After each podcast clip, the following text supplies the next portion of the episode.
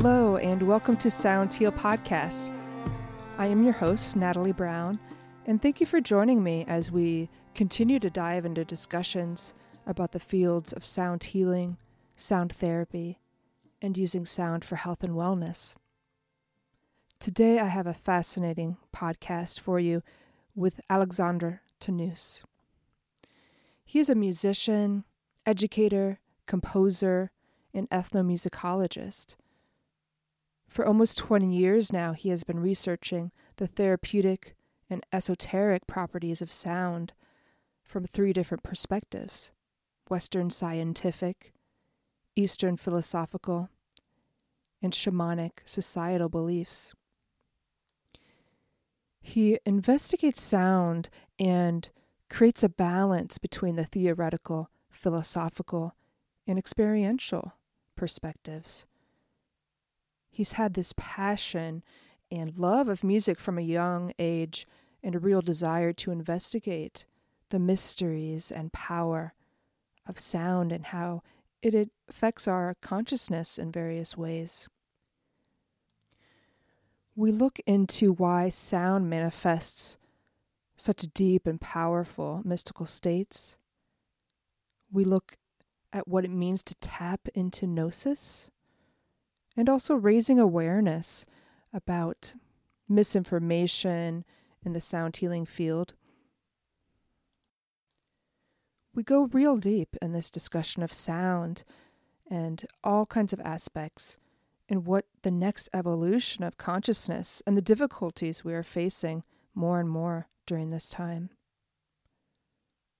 I love how Alexandra comes back to driving points, but each time he does so, he's offering new, juicy bits and adds new references to deepen the original points. So I know I will be coming back to this podcast many times to listen and, and gain new inspiration and new things to to dig into. So please enjoy this podcast with Alexandra Tannous. Well, why don't we kind of start there where where you were just talking about the diversity of your your training and your experience I'm sure has been instrumental to gaining a deeper understanding of the power of sound. It would be really fantastic to explore your background. I believe you grew up in Beirut. Is that right? Correct. Yeah. Yes. So, what was um, you know your musical childhood, um, especially during wartime? What what did that look like? Ah, very complex. it takes mm. a long time to talk about this, but um, yeah. Well, you uh, the war started when when I was nine, and and um, uh, it was hard to adapt to it. Um, but um, it impacted so much my childhood and how much I remember, um, not only from before the age of nine, but even before the age of 16, clearly because of the traumas. And um, so the, the brain blocks the memory, makes it seem never happened or sweetens it. So music was my um, meditation, music was my consolation.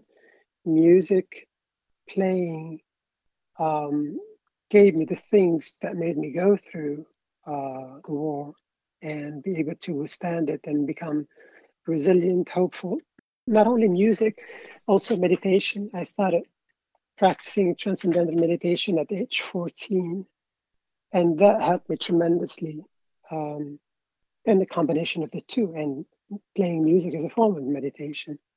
But that also opened for me the the interest, the, the curiosity to the unknown, to metaphysics, to uh, spirituality, to esoteric and occult philosophies and practices.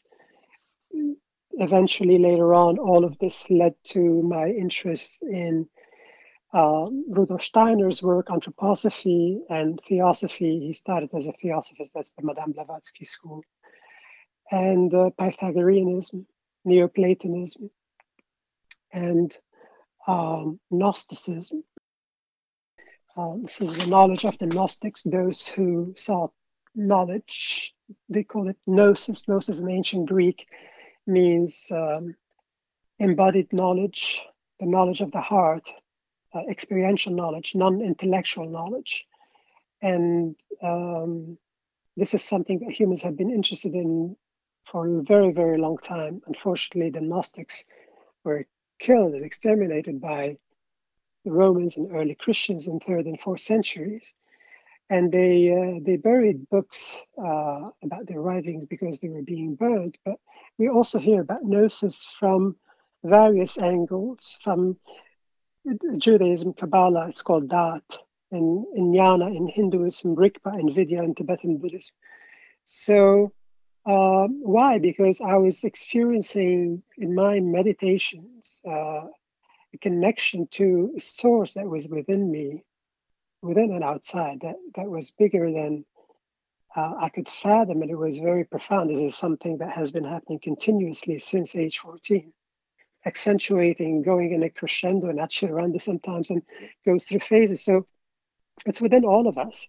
So this interest in, in the world in gnosis also emerged once again in the uh, times of the Cathars in 11th and 12th century in southern France, and they were killed because they had practices and beliefs different than the Roman Catholic Church in the Albigensian Crusades, basically. And we see that later on, three centuries later, in, in Florence with Cosimo de' Medici, one of the banker families, and this interest in Hermetic sciences, um, the knowledge of Hermes Trismegistus, and knowledge that was practiced and used and studied research in ancient Egypt. And um, we kept on seeing it at various stages. And in the 1900s, with the modern mystery school, theosophy and anthroposophy, that's mystery school, ancient mystery school is another thing I've been deeply interested in. So, um, and now there is a great interest in it. And this is why actually I, I, I believe this, these have been my observations for uh, from early on. I, I started doing focusing on the research on, on sound and therapeutic and esoteric properties of sound coming to it from music. Um, 16 years ago, and I saw, I, I realized that this is going to happen, be taken more and more seriously. Consciousness seems to be interested in this.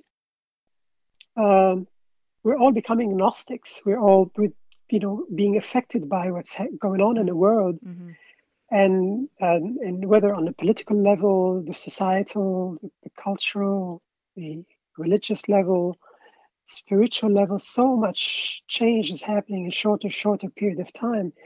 And this is why we find consciousness gravitating toward the most powerful tools, which we'll talk about later on, sound being one of them, which is to create a different entrainment, inner changes.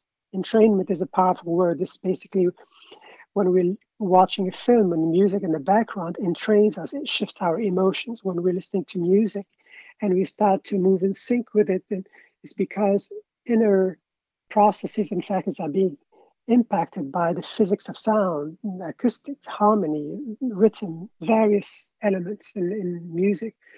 So we're being affected through entrainment. The brainwave cycles are affected, the heart rate variability, the subtle energy, the vagus nerve, the autonomic nervous system. So when that happens, we start to pay attention differently. We are capable of snapping out of the unhealthy baseline, snapping out of what's happening around us, and go into contemplative state, meditative state, or a state of deeper awareness.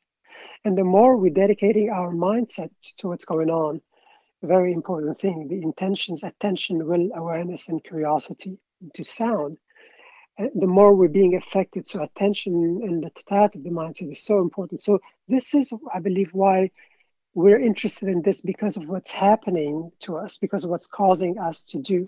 Now that's something I experienced when I was little and started being affected positively by the positive entrainment of playing and studying music and exploring different musical styles, mm. and different playing different instruments, and my meditation practice with the chaos that was happening the war, you know, mm. uh, that gave me a different understanding of the human condition, starting with myself and finding capacity to deal with things differently than other people who did not have uh, this gift or the opportunity that I had, and I'm deeply grateful to that. There was a lot of suffering, but I was learning a lot from the suffering. And, and you know, when we start to heal, we realize that the suffering is is uh, the training for us to become who we are now, and we start to understand things that other people who did not go through this or went through something different would not understand in such a way.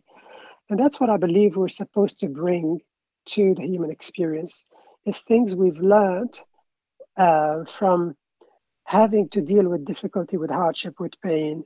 We all suffer po- from post traumatic stress disorder, mm. or I should say, post traumatic stress injury. Mm-hmm. Uh, it's more of injury than disorder. Um, we don't address it unless it's debilitating, but it's important to resort to methods to understand who am I? What can I do to myself? How can I be of service? How can I tap into the inner teacher, healer within me? So that affected so much my approach of seeing things, and I've practiced and received a variety of different um, practices, whether um, spiritual technique and, and meditative technique and, and the spiritual uh, uh, different type of spirituality, whether Eastern philosophies, Hinduism, specifically the Vedanta school of non-duality, and Tibetan Buddhism, Dzogchen, and Taoism, and other different ones such as Sufism. Um, so I've been exposed to the variety of different uh, spiritualities and forms of transcendence from early on and continued to later on and accentuated when I became an ethnomusicologist. I started traveling and doing fieldwork, studying how people have used music in a variety of different ways. Because the ultimate question for ethnomusicologists is why is the human being so musical? What do we express in music? Why are we so deeply important in music? Mm. So, um, and that's what I've been looking for all my life, but not just as a research, as as part of my profession. There were, I was more like an investigative journalist to myself. I wanted to find out because of the love that I had for music, the passion, the mystery that music had around it, and I started experiencing that more and more as I started playing non-Western musical cultures. Mm. Uh, I grew up playing uh, Western music from classical to pop and rock and bluegrass, blues, heavy metal for when I was 16. And, and, so I was fortunate to have experience playing different styles, different genres, and, and on different instruments as well. And, and in graduate school, when I um, I studied different aspects of music over 12 years, did four degrees. So that also helped enriching my experience. I double majored in music theory and composition, and I performed a lot. And then I studied music education. And uh, also during this whole time, I was act also studied conducting, and I was active as a musician, as a conductor and composer who composed contemporary classical and film music. And when I uh, started teaching and started becoming interested in, in um, transmission and pedagogy.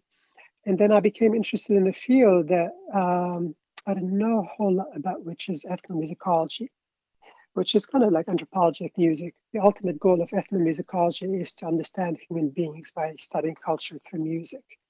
So we use various elements. Of course, the person must be a musician, but also we study anthropological methods and we study sociology, linguistics, so there's a lot that we can bring to understand why we're so musical. What is music really about?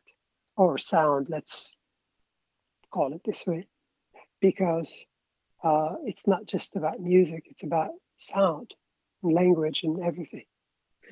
And that's um, something that uh, became so fascinating to me because I was being exposed to various ways of uh, manifesting this musical expression that I started understanding on a deeper and deeper level, doing field work and playing non Western music. Um, I specialize in music of West Asia, that's classical Arabic, Turkish and Persian musics, and I started playing classical Arabic and um, Turkish, which is very complex. It's microtonal, mm-hmm. and I was able to play it on the double bass because it's a fretless instrument. But all these years, I had to learn to play in tune. I now I had to learn to play in the cracks between the notes mm-hmm. in the shrutis, as they call them in Indian classical music, uh, because the Arabic octave is 24 tones, 24 non-equidistant. There's no equal temperament and that's really something that I started studying later on, and you know the element that castrated the power of music.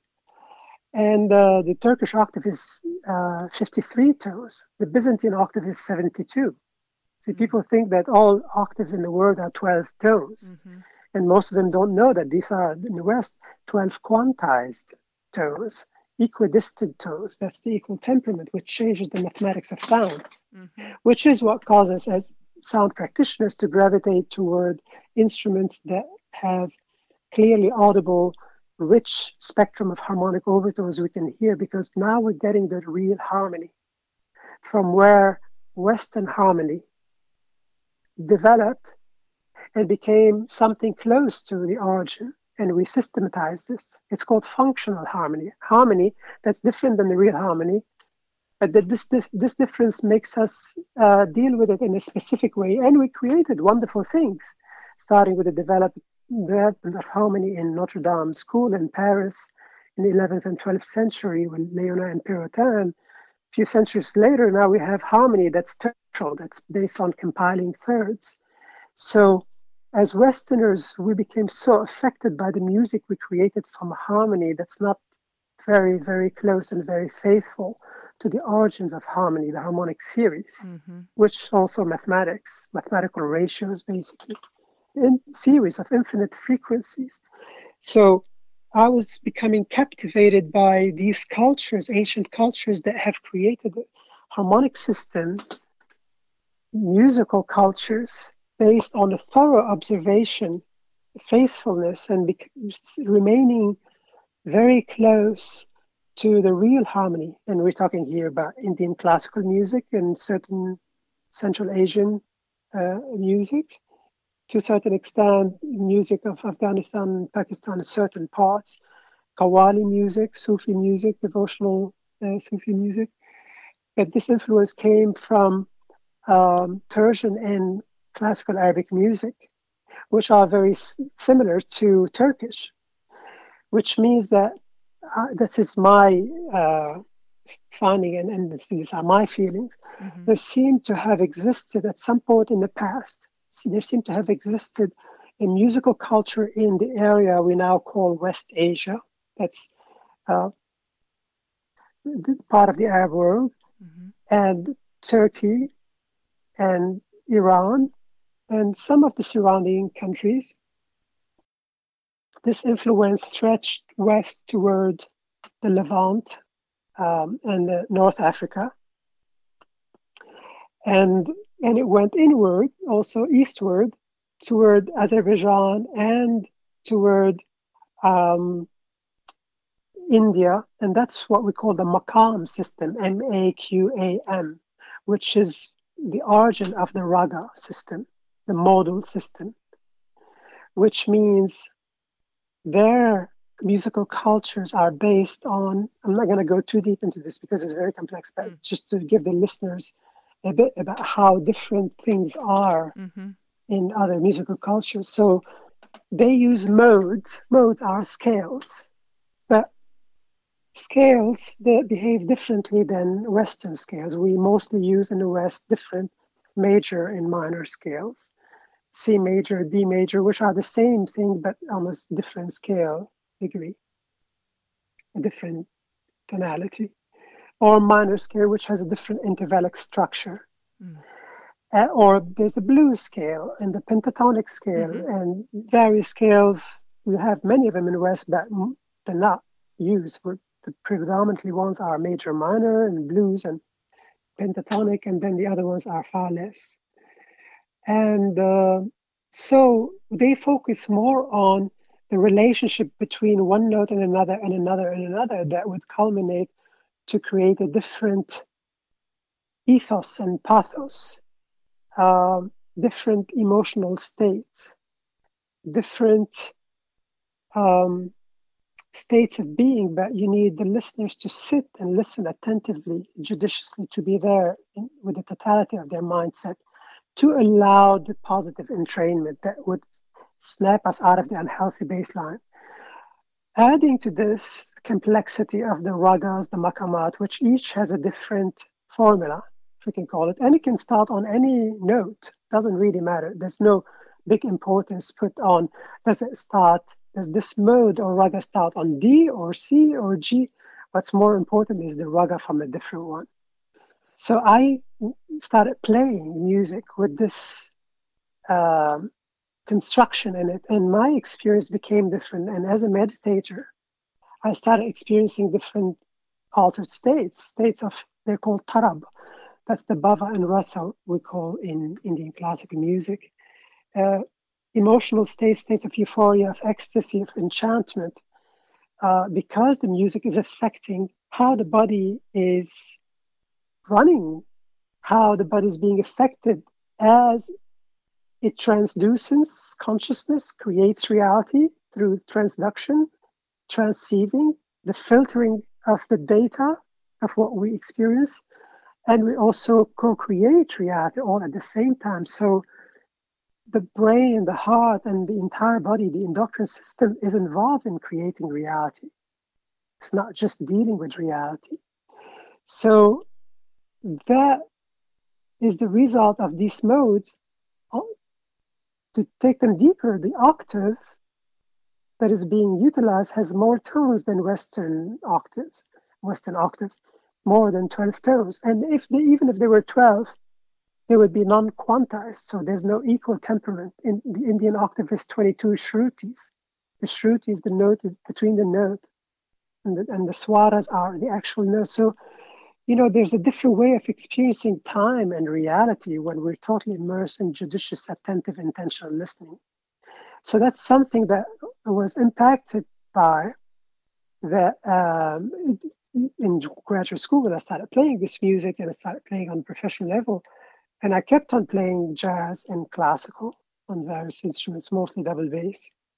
So all of this created a different neuroplasticity in my brain. Neuroplasticity is the brain becoming a product of a repeated action. we are always impacted by what we do. So when if we speak different languages, we're impacted by different. We, we the brain creates different neuroplasticity. If we listen to different music, play instruments, how much attention we give to things, meditation, all of these things, there's always entrainment. And we should look for opportunities to create positive entrainment because there's so much negative entrainment from mm-hmm. politics and media. Everybody's fighting over reality now. In the old days, it used to be nobility and royalty, and then the religions came, and then the bankers mm-hmm. of, of, Venice and Florence, and continued further on uh, to current bankers and political systems and the media and the one that really affects the most is Silicon Valley, is technology that's creating reality on a whole other level. Mm. So we need to be pay attention to all of that, and because that's what our consciousness is going through, mm-hmm. and that's what causes us to become more and more interested in sound, in meditation, in yoga, in holistic practices, in Eastern philosophies, in shamanism, in psychedelic research, in various um, practices, alternative practices, alternative medicines, because part of us is losing faith in Western culture and the traditional methods and the hegemony of religions, medical system, politicians and politics and, and, and media, uh, we're fed up, we're waking up. Mm. So we better do it well and right. Mm-hmm. So everything is interconnected to me. And that's why, you know, when I talk about something, I don't just focus on it and I hope people are not thinking I'm rambling or digressing. No, I, I do this on purpose to show how how everything is interconnected, that the mystery is everywhere. We lost the mystery, we lost our connection to the logos. Maybe we can talk about this later because that's really, really interesting because that's what's happening in the background. Mm. That's causing us to treat things in this unique way to shift our consciousness in specific directions. So the more we're aware of the process, the more we do it with intention, with attention, and not meander, and not fall into what ego inflation creates and and uh, impacts us with, and spiritual materialism, spiritual bypassing, uh, pathological altruism, and, and narcissistic spirituality, because the ego that needs to be mowed down and and and uh, needs to be needs to go through an alchemical experience, um, keeps its grips and keeps keeps active and and transmogrifies, and it changes the way it's perceived because it doesn't want to be disconnected. We always call it, we always name it. Sound is trying to help us with that. Mm-hmm. So it's mm-hmm. pity when we bring that into sound. Yeah, it seems as though from an early age you realized that sound could be used as a tool, you know, almost like a technology from nature that yes. it was something to harness and it and that seems to have led your experience and led your your own research into different perspectives on that. Mhm. Yeah. yeah. It, and it became my life's work because it's it, I wanted to I wanted to investigate these questions for myself. I'm, mm. I'm because of my love, my my passion, and mm-hmm. everything I do is is in this all of what I've been describing, everything I've been doing. Uh, so that's a lot of. Um, it's very impactful. It's thorough entrainment. So I'm interested in in how sound impacts consciousness in various ways. It is one of the most sophisticated tools.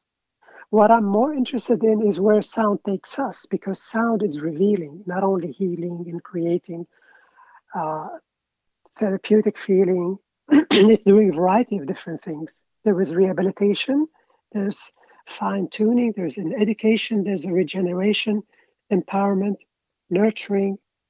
It's revealing the, the nature of who we are, what consciousness is. And that's why uh, I think we're, we're programmed to use sound to unravel consciousness, to expand consciousness.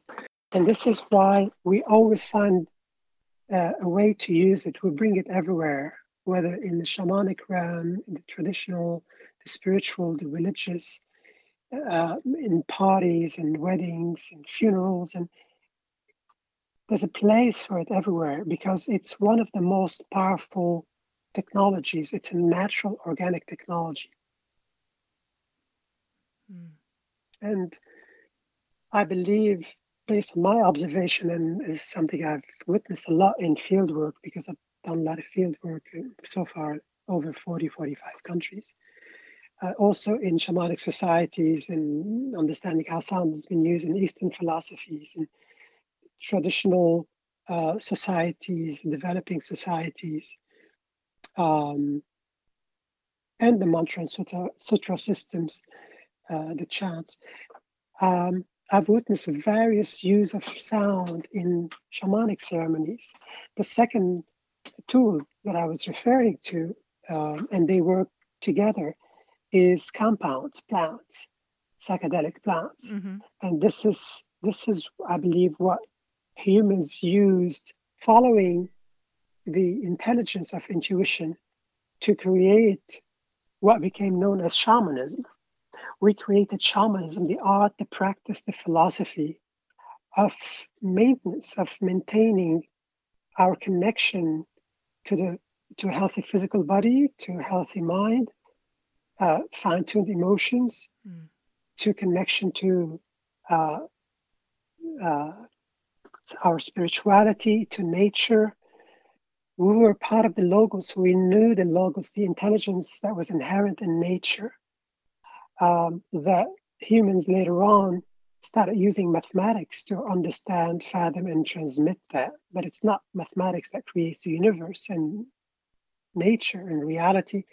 What we use is mathematics because it allows us great level of measurement and fine fine measurement accuracy what's there is field phenomena systems and patterns and that's to me what the logos is and the, mo- the way we perceive it the most is through the harmonic series because it impacts us mm-hmm. and that's where I, I believe the concept of God came from.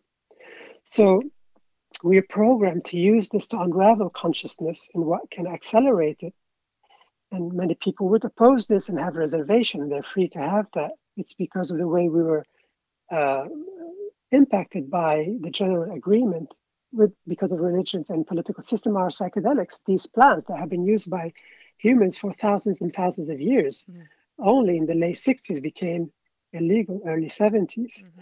Uh, and now there's a great interest in that. So what humans did is combine these two to really use two powerful forces to let go of the normal state of consensual reality to go into a state where one becomes one with everything or one becomes everything and nothing or, or one can have a very deep powerful experience and the experience with sound was so deeply impactful to me that made me ask more question what is sound about in music? Why are we so deeply programmed to use it? Mm-hmm. and why does it manifest such a deep powerful mystical state and keep in mind um, i came to it as a serious seasoned meditator i've been meditating for a long time and for me to experience these substances in good set and setting i would not in, in parties the attention is not there. People don't don't get what they can get in, in mm-hmm. shamanic and controlled setting. Where there's there's a big interest in in sound in psychedelics now and science. So it's fascinating because these tools have helped so much consciousness to know what it is, to learn about things, to expand, to learn about what we don't know. We don't know what we don't know. So the other thing that was brought to shamanism is thorough mindset, attention to set and setting, the intentions, the attention will. But we don't talk about it in, in a very specific way. People only address intentions, but there is more than intentions. And these are things that we can learn about to bring into the sound practice, which is very important.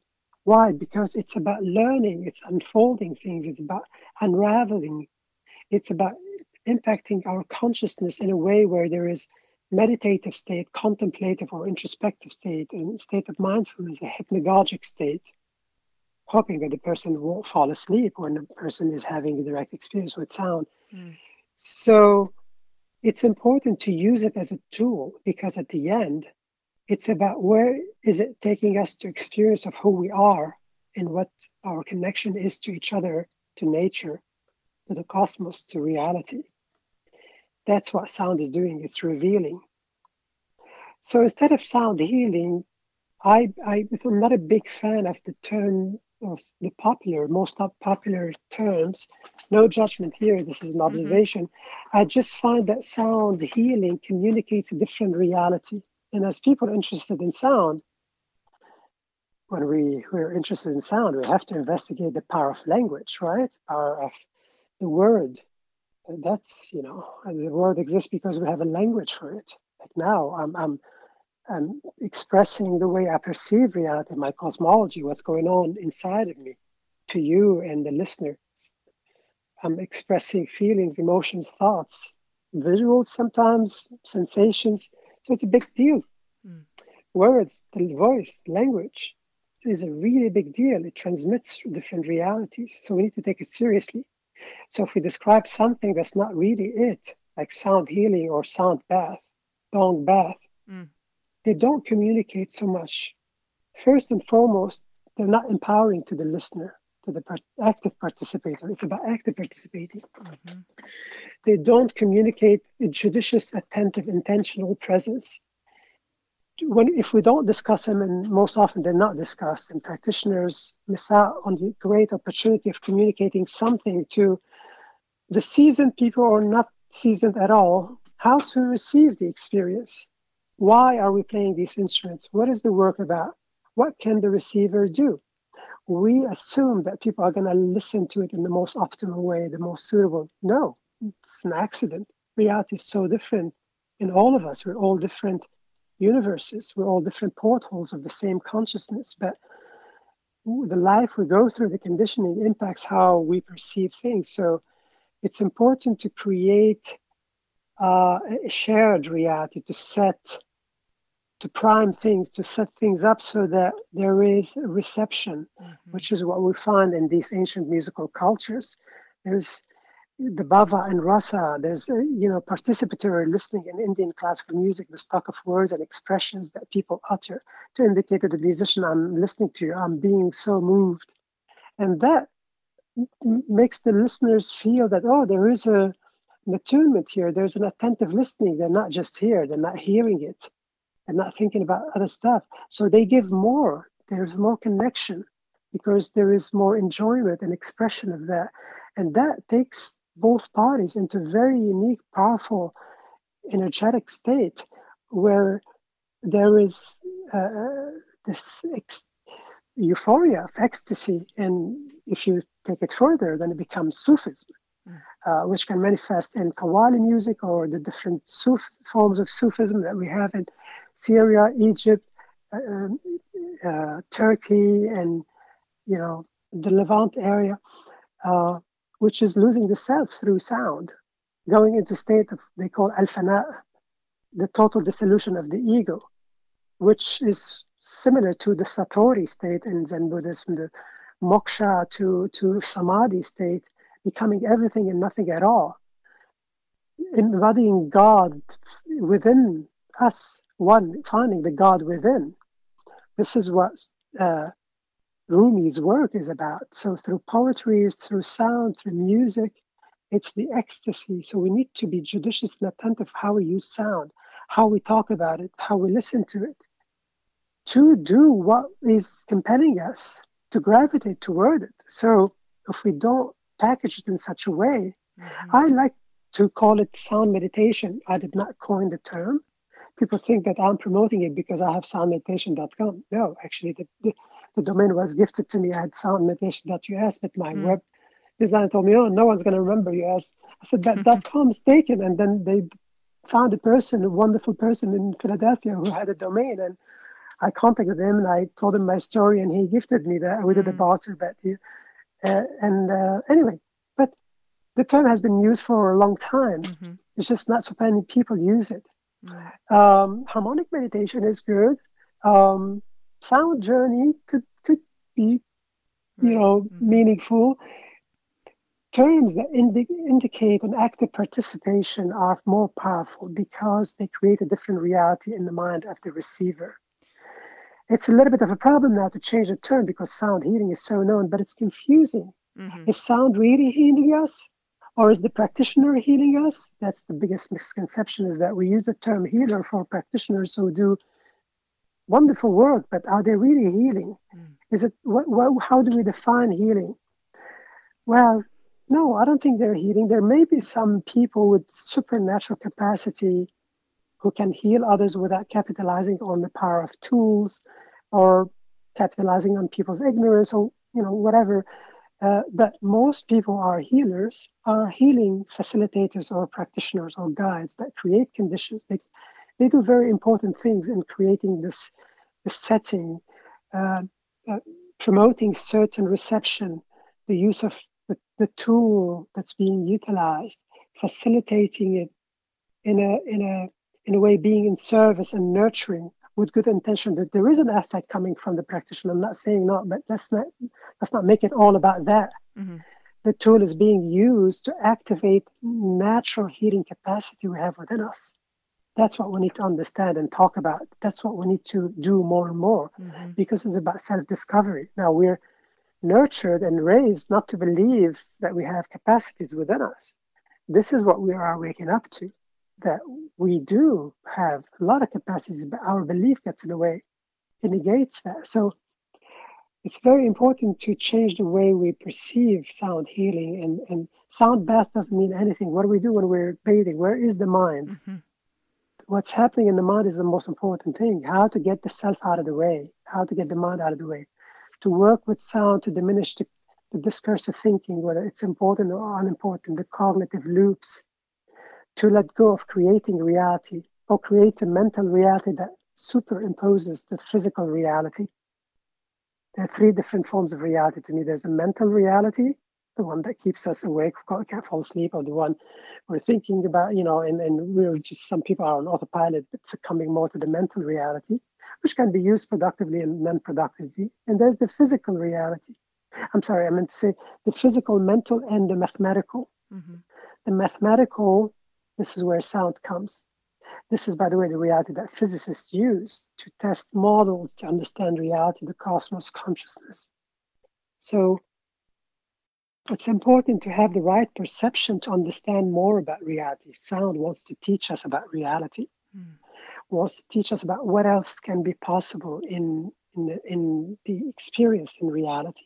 How can we break away from habitual patterns, from mental constructs, from indoctrination, from seeing things in a specific way, to unlock inner potential, to take us into faculties within us, uh, psychic faculties, but not to rush into going into the psychic realm because that can mm-hmm. be induced and, and, and become inauthentic and mm-hmm.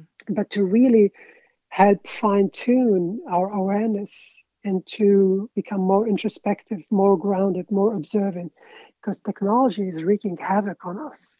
Mm-hmm. And we are being bombarded by so much negative entrainment from everywhere as we try to wake up.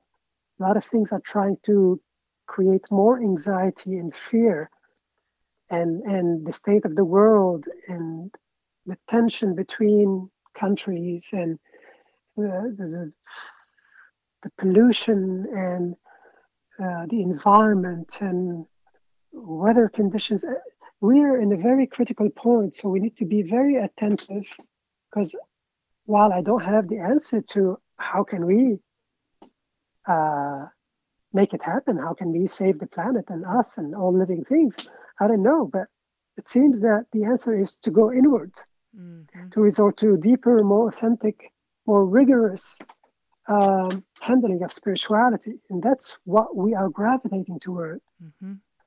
So, what I experienced is that in the past, learning about these systems, and this is how I came to sound, is that uh, learning more and more, adding to my interest and practice, understanding, um, music I practice, meditation, interest in all the esoteric stuff and things that deal with knowledge and nature of consciousness.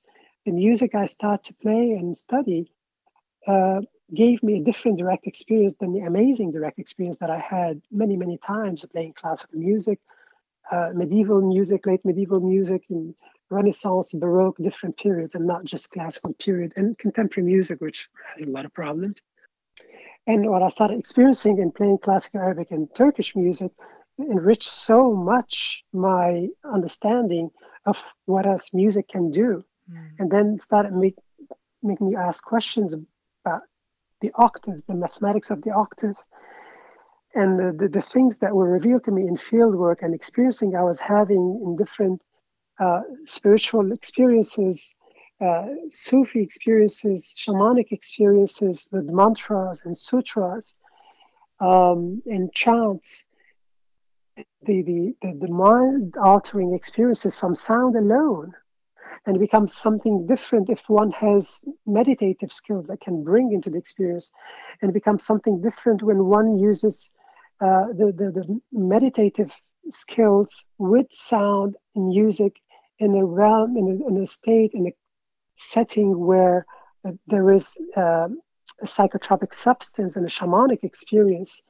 there's a different understanding of consciousness, different understanding of the self. And it's a very, very powerful experience that most people dismiss the people who have not had it dismiss well i would caution them that experience it first and then make an opinion mm-hmm. there may be fear i understand and i'm not saying these experiences are uh, to be done by everyone they're not for everyone and they are you know i'm not encouraging people to do it, they're not. If the person has mental, emotional disorders, various issues, or taking certain antidepressants, anti-anxiety, you know, and, and doing them with the right person, someone who is trained to do that, shaman or healer or mm-hmm. curandero, facilitator of some point, doesn't have to be shaman really, um, as long as they know what they need to know, and there's a lot to know. So it's very important to learn about where we are, who we are, what do we need to do? Uh, because what is going on in the world is consciousness crisis. Mm-hmm. Uh, it's reflecting on what's in people's hearts and minds. All of the things that we went through, and I say this with compassion because of the post-traumatic stress injury and, and people call disorder. Um, we need to create a different reality. We need to understand reality more and more. We're at a point now where mm, reality is becoming pretty sci-fi and psychedelic. I mean, Elon Musk talking about simulation, and mm-hmm. uh, and he got it, of course, from Nick Bostrom. And but the ancients talked about this concept, Gnostics, the Native Americans, and the states, and you know that's something that a whole thing by itself. I don't know if we'll get to it. But yeah. the, we don't have anymore a system that tells us who we are, that entrains us positively. So music that was found in that is still found in West Asia seem to have had a purpose as a system for emotional, mental, physical, energetic, and spiritual maintenance. Mm-hmm. That the person has to be involved in the reception, listening judiciously, attentively. What we now see manifesting in Indian classical music, Sufi music, everywhere classical Arabic, Persian, Turkish, Armenian music, music of Azerbaijan, certain Central Asian, uh, music in the Levant, music in North Africa, the Makam system. It even extends to Western China.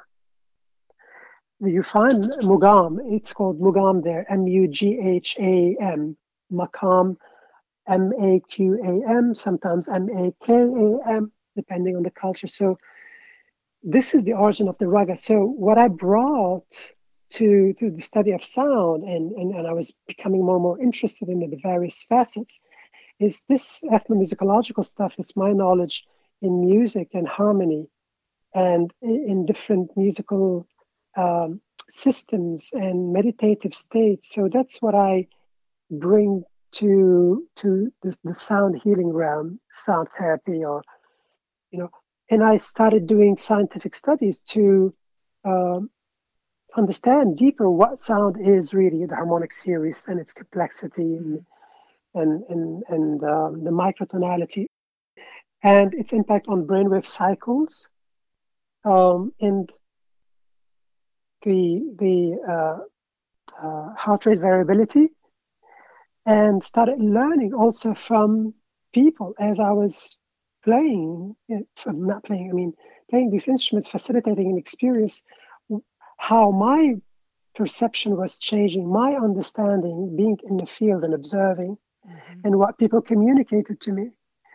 So I take a multidisciplinary approach. It's, I believe, to be the most appropriate, suitable, and healthy way to understand what sound can do um, because it's so so complex. So it's very important to not rush into unconfirmed rumors, into gimmicks, into mm-hmm. wishful thinking, into woo woo.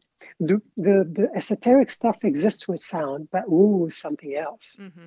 And it's very hard to sift the good material closer to signal and not falling into noise, into static. How can people recognize gimmicks and disinformation, what's the best way for people getting into the field to have an awareness that, that that's out there? That's a good question. Mm. How can they do that? Well, we first have to understand that we don't know what we don't know. Mm-hmm. Now, we do have intuitive intelligence, but we're not raised to use our intuition, our imagination, and inspiration in the most suitable and thorough way. We do use them here and there, artists more than others, especially imagination. But every person has it. It's the biggest gift we came with. Every person must use it and use it to greater level than previously experienced mm. and to find deeper and deeper layers. Rudolf Steiner, by the way, emphasized this a lot as well. So it's very, very important. And most of what I bring into it is not only my research, it's also my reception. So it's about tapping into gnosis. So, how can we do that? How can people do that?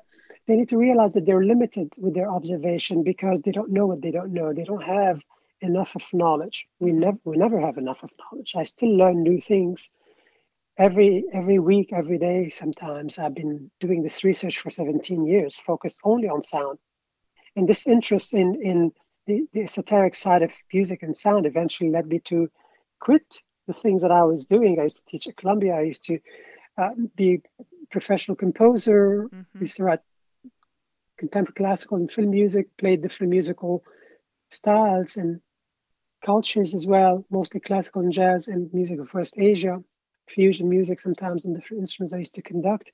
I used to teach and do research. I don't do that. I miss it so dearly. I love that. And I worked for 12 years at university to, to get to be able to do that. But all of that was a training for me to do what I need to do. So people need to develop the curiosity to be open, to learn about what they don't know, mm-hmm. to read, to experience. Very important. It's not just the theory and the philosophy, but being primed and getting the tools so that their direct experience is more um, optimized on on a greater level. Basically, it's there's more fine tuning of awareness to learn from the self because we don't have enough of research about sound and its impact on consciousness. So people being curious, listening to different musical cultures, reading about music, learning a bit about music if they're not musicians, helps so so much. Mm. Um, studying with different teachers, uh, following serious teachers who uh, are not too big on the branding. Mm-hmm. Um, activating the inner capacity we have within us to witness, to experience, to spot uh, woo woo and sift woo woo from the, good esoteric pulse. Mm-hmm. Um, and to be able, this is the most important part, be able to let go of what we used to think is truth, mm. to upgrade that, mm-hmm. to lose that, to be willing to become aware of attachment and its detriment because at the end we are our own obstacles.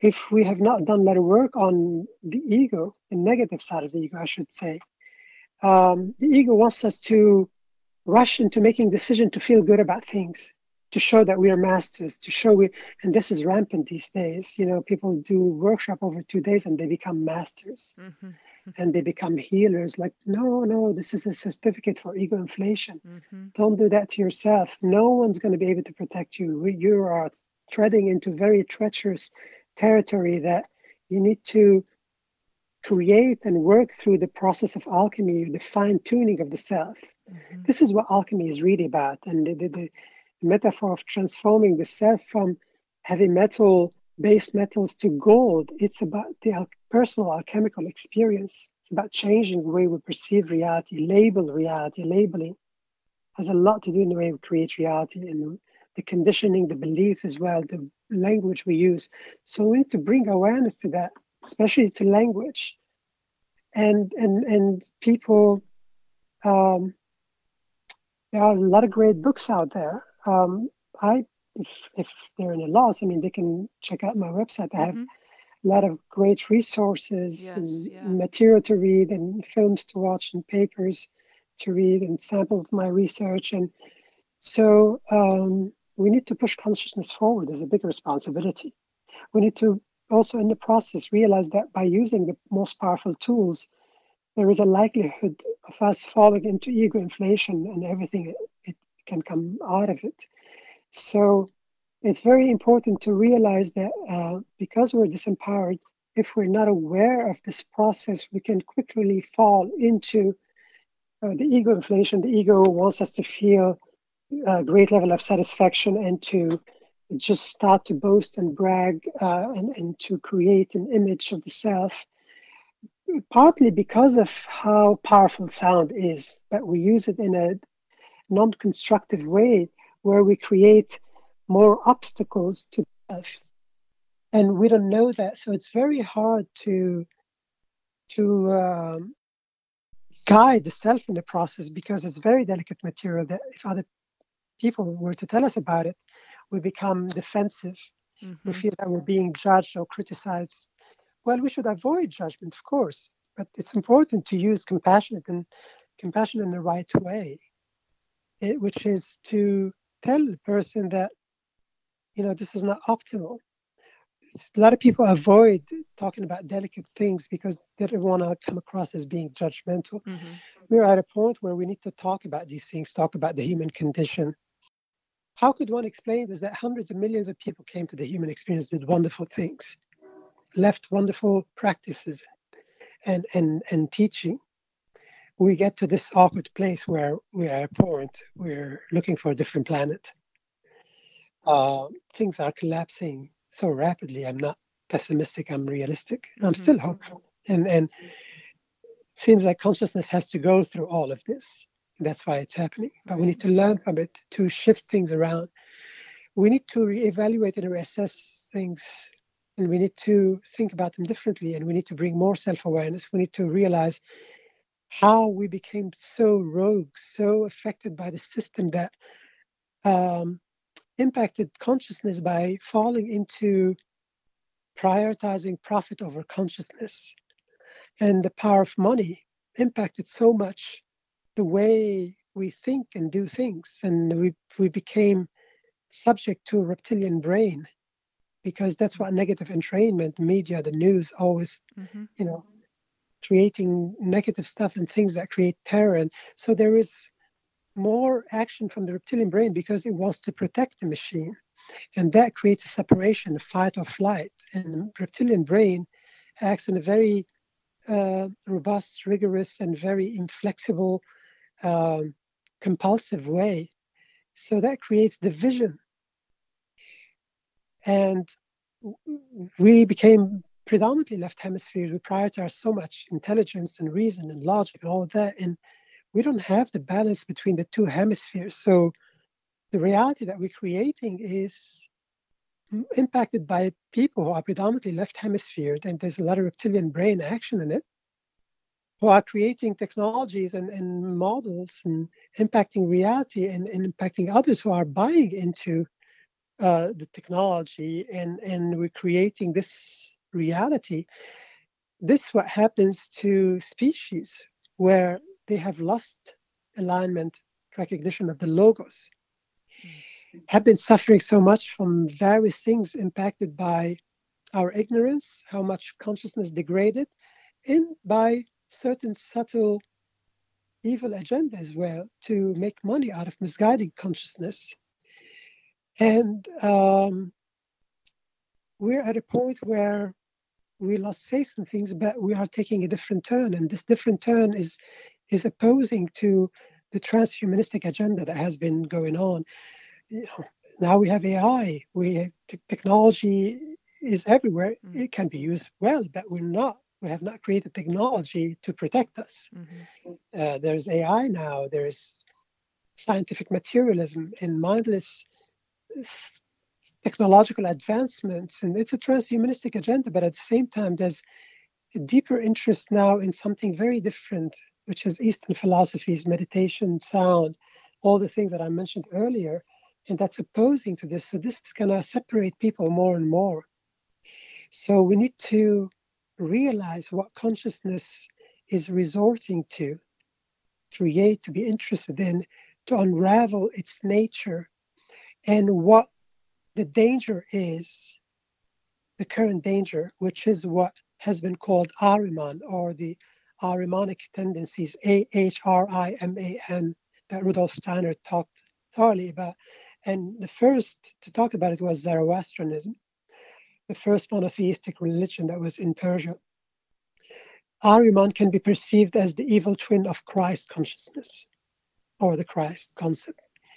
And this is what technology now, and especially AI, is bringing into the picture. And this is what the next battle is going to be. It seems to be Armageddon, because if you remember, the, the, the sci-fi films from the 80s and 90s, what did they predict? Well, and the writing of many uh, sci-fi sci-fi writers, Philip K. Dick, and so on. Uh, in the, at some point in the future, there's going to be a big struggle between uh, humankind and the machine, mm-hmm. right? Mm-hmm. Technology. Here it is, folks. if, if, you don't see what's going on, you're mm-hmm. not paying mm-hmm. attention. Um, so a lot is being done at composing reality now data collected from social media that is giving people voice of expression, but it's also accentuating narcissism, because of you know how disempowered people are, this tendency is being taken and used against them. So psychology is being used in a weaponized way because it can make money to the person using it correctly. So we have a lot to do to wake up from, to fine tune. So we need to stay away from gimmicks. We need to practice authentic spirituality and be rigorous with things and be skeptical, not doubtful, skeptical, mm. and to resort to scrutiny and to assessment, reevaluation, to scientific studies, uh, to multidisciplinary approach, syncretic approach. We lost things because we became specialists. There's a reason why medieval scholars had many different specialties, because one gets to understand things uh, because things are complex, if we are specialists, we understand them through only one side, one lens, one filter.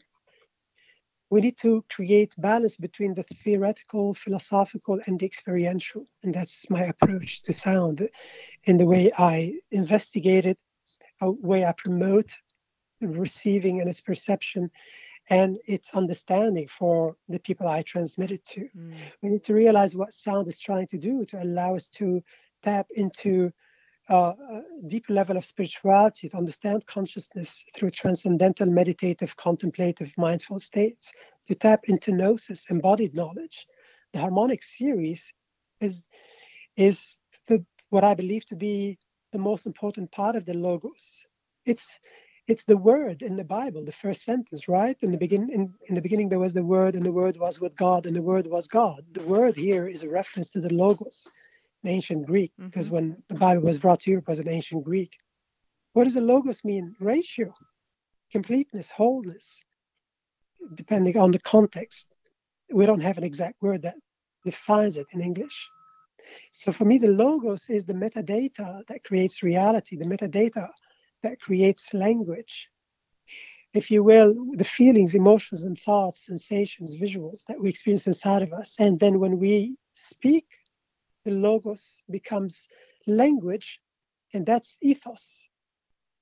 Ethos is the describing character, the personality, the emotional, uh, uh, sorry, the, the, the communicated emotions, uh, the distinguishing quality, the spirit, the allure.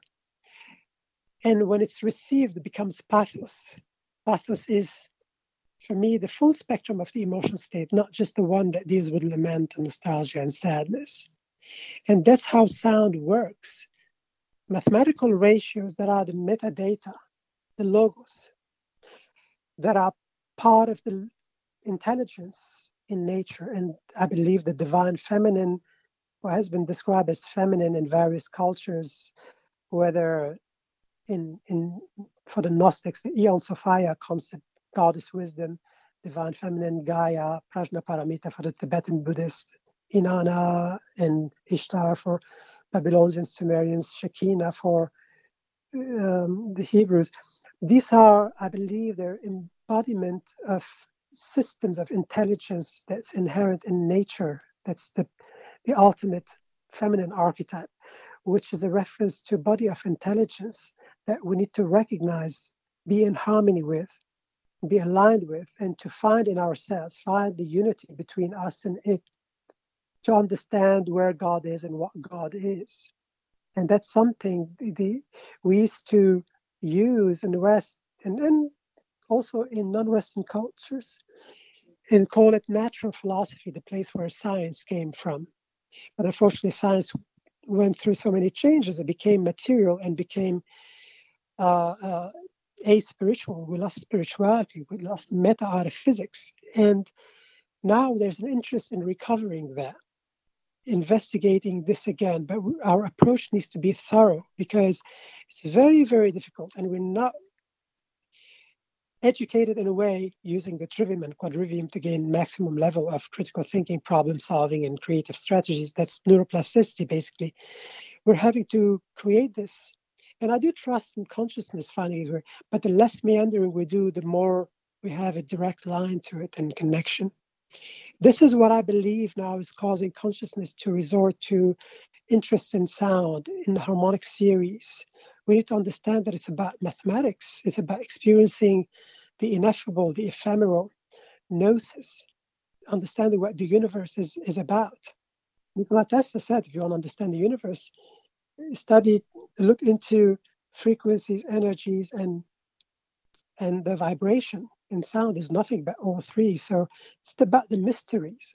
It's what the teaching of the mystery school. So that's why when I talk about sound, I do involve the, the people receiving about the harmonic series, how to listen to the harmonics, how to spot them, whether they're different frequency, different amplitude, the different modulation of how they wobble, to realize it's about becoming familiar once again with true harmony, fi- quieting the mind with the ultimate signal, to create sympathetic resonance, to create thorough positive entrainment, to impact the brain by healthy neuroplasticity, needed neuroplasticity to find a different way of understanding reality, to co create reality.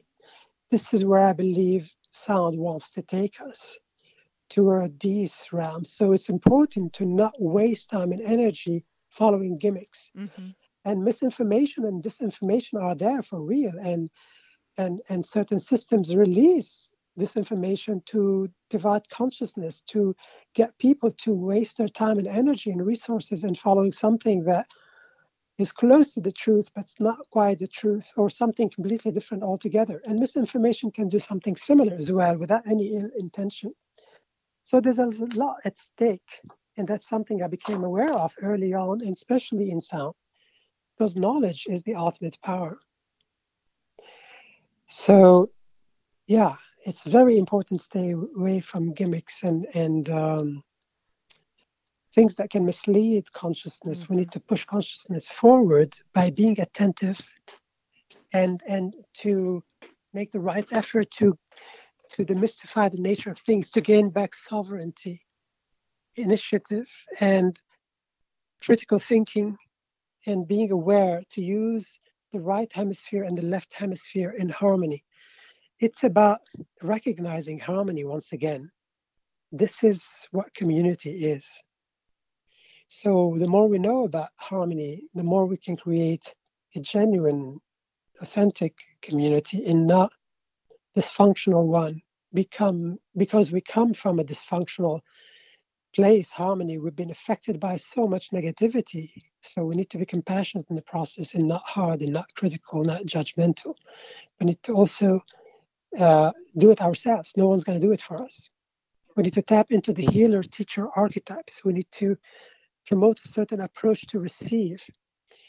And that's the approach that I take and explore sound in a correct way to understand deeply the concept of ethos and pathos because if we study these ancient musical cultures, they're doing the same thing. So they have a lot to teach us. But we just need to experience it. Well, I'm not saying to people go and study playing classic Arabic music or Persian or Indian. They can, but that's a lot, a lot of invested time and energy if that's what they love and they're interested in exploring. But at least learn to listen to it and see what you experience and see how that can inform you of what is. There are a lot of things that can be revealed that cannot be talked about. Mm-hmm. This is about being an inexperienced.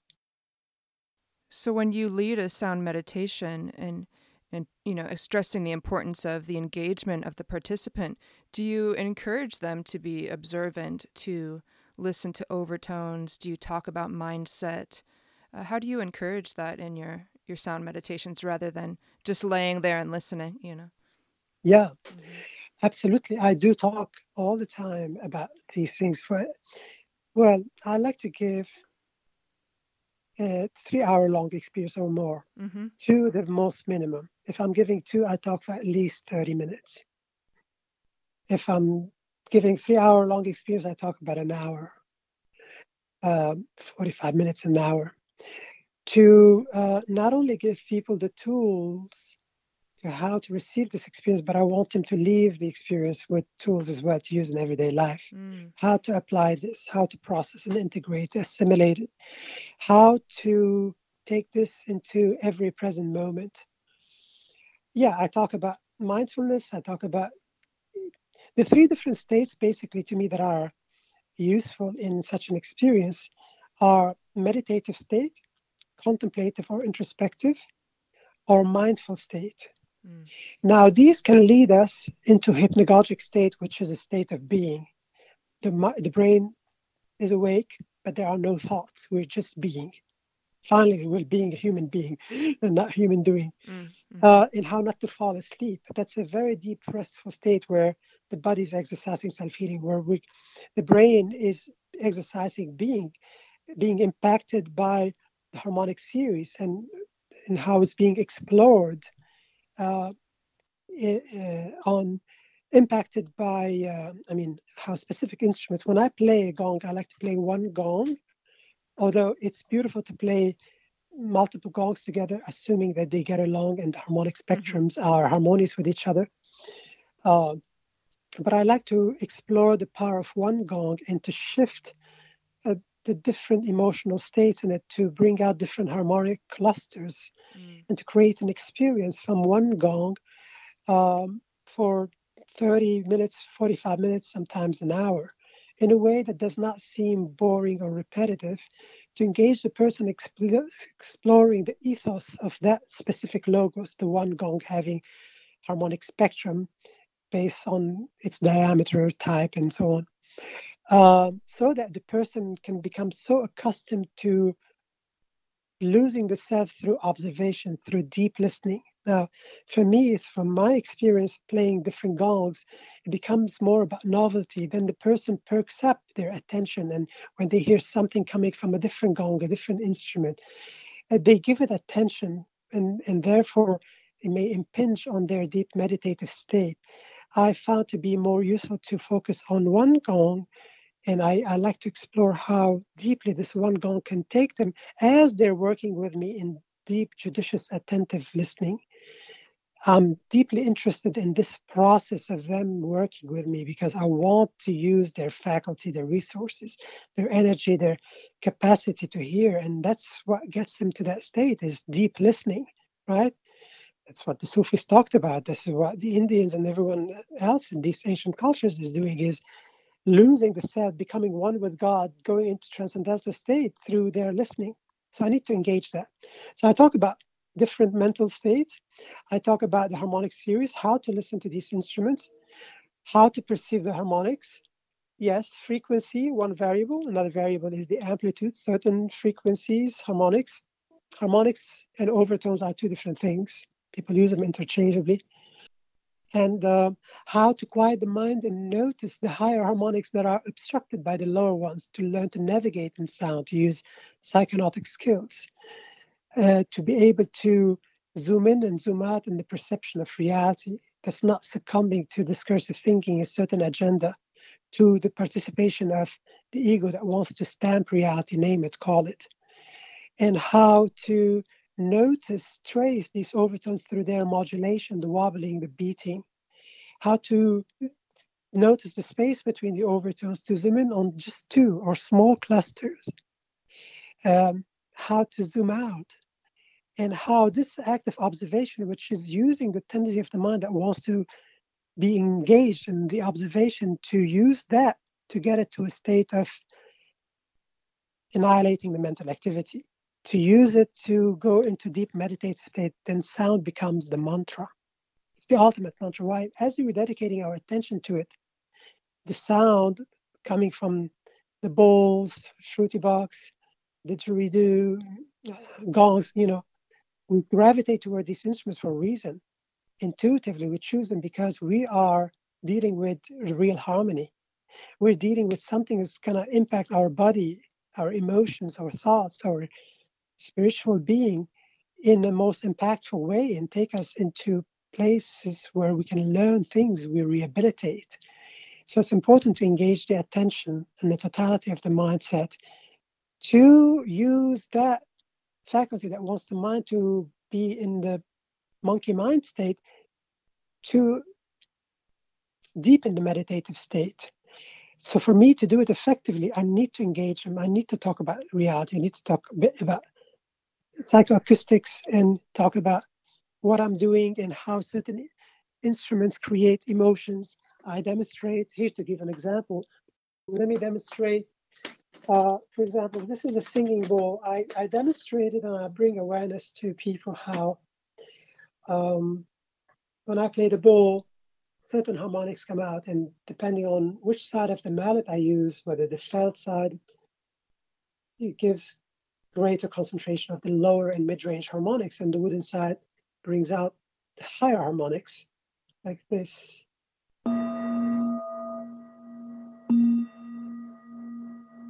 This is from the cotton side, lower and mid-range harmonics, and then the wooden.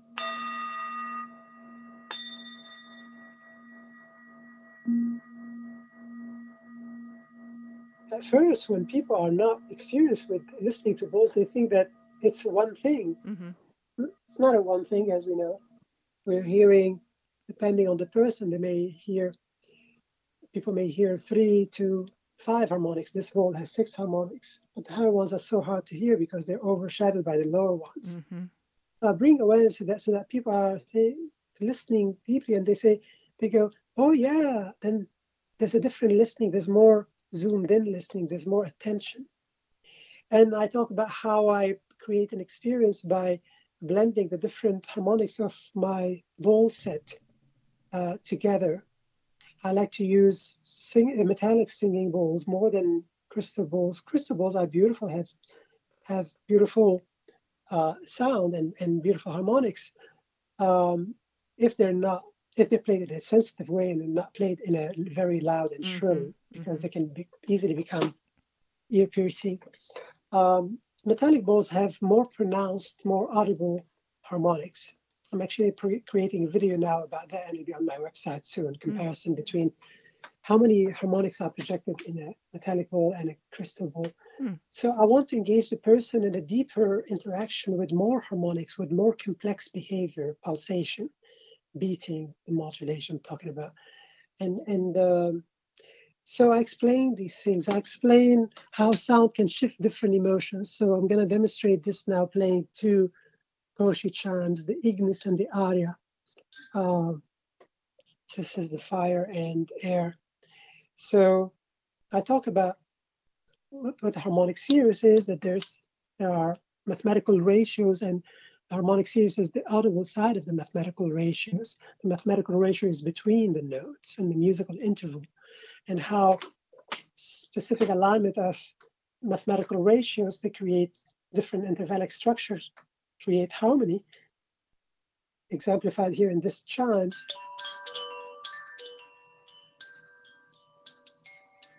When we listen to these notes,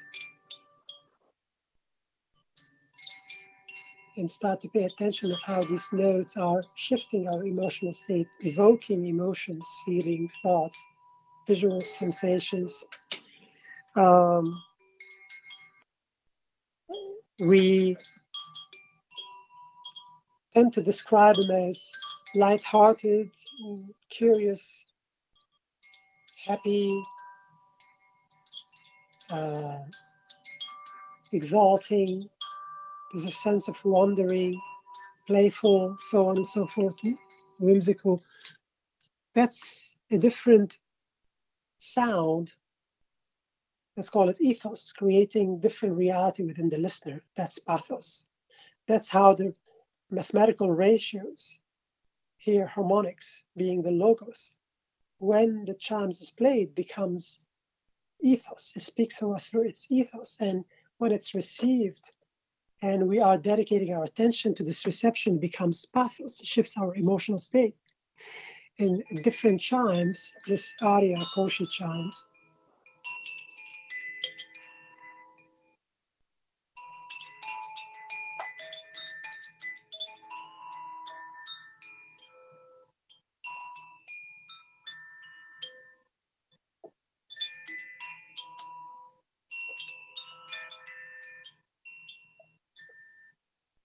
there's a feeling of nostalgia here, sense of yearning, introspection, uh, sadness, but gentle, healing sadness that brings relief, addressing a certain sadness. So, so you know, this is what the raga does with in the makam.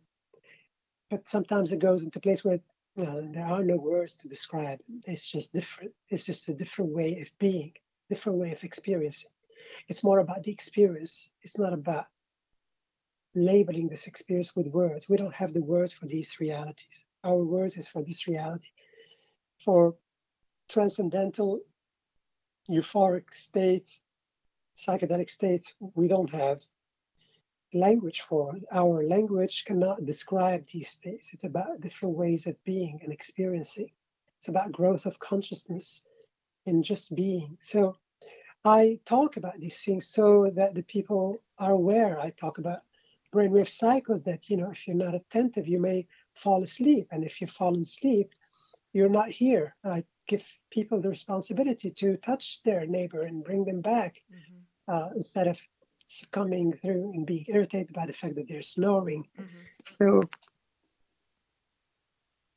it's important to um, talk about these things so that people are getting the most out of the experience and not expecting to be healed, but to be active in the process of taming the mind, uh, diminishing the amount of discursive thinking, the mind wandering, and bringing awareness to how we label things and the frustration. You know, not everything goes the right way in the experience where people are uh, right away going into meditative, contemplative, or mindful state. And sometimes there's a lot of resistance and there's a lot of uh, doubt and there's a lot of am i doing it well am i doing it right mm-hmm. um, they're they're feeling um, distracted by their mind frustrated that is also something to bring awareness to how the mind creates reality by creating feeling of displeasure by judging calling naming kierkegaard said if you name me you negate me that's something we do all the time mm-hmm. I believe that's how we create reality. And it happens in a fractal geometry kind of way. One thing leads to another. And we drift away from being something, being the, the, the self, and we become something different. So it's about going back to that beginner's mind. So, yeah, I don't assume that people know all of these things. There may be some people, and that's great if they, they know these things, but I bring awareness to them so that people can use them, can, can really become uh, skilled at receiving this and taking this into everyday life. That's the approach that I find to be in in good service to others, and that I've used has worked a lot for me and for many people based on direct experience and, and experience sharing from people. I may talk a little bit about uh, the difference between Western music and non-Western music, a little bit about equal temperament and what that had created. And because music creates very serious neuroplasticity entrainment. People need to choose judiciously, attentively the, mu- the music they listen to and how they listen to it. And yes, while listening to pop and rock or whatever music that the person is into, and, listening to it in the background, this is one way of listening. But if we really want to benefit, we need to sit down and listen to music. If we want to impact the brain, by a healthy neuroplasticity. It's up to the person, really. It's not about this is better than that. What are you looking for? Just know what this is going to provide you with. It's important for people to be informed. Mm-hmm. It's about free will, that when people don't know what they need to know, then free will is not being exercised. Right. So, in order for sound to be the medicine of the future, people have to have this awareness and, and understanding, just to better understand how it impacts not only our, our body but our, our consciousness. Yeah. Mm-hmm. And to to learn more about connection between or how sound impacts consciousness, how elemental it is to deeper, more authentic, rigorous spiritual practice. It's about an investment of time and energy. Mm-hmm uh, sound, music are time passing as we listen to it. And it's entraining us, it's rehabilitating us, it's fine tuning us if we learn to work with it. Creates different neuroplasticity. Uh, it, it's not an accident that we have a mantra system, sutra system, words, prayers, chants, music that is used. And this is something that was uh, used thoroughly and with great effect level of effectiveness by book religions most of what happens in these religions is about the experience with sound, with collective energy, with congregation. Uh, in, in church and mosque, in, in temple, um, it, it makes the person feel elated and makes them feel certain oneness. You add incense to that and refuse ornamentation, iconography, let's say in, in the Greek Orthodox Church and the church bell. What's that? A gigantic singing bowl. It's overtones. And um, Byzantine chants, for example, sung in, in, in the Greek Orthodox Church, they're a mixture of Turkish and Arabic classical musics.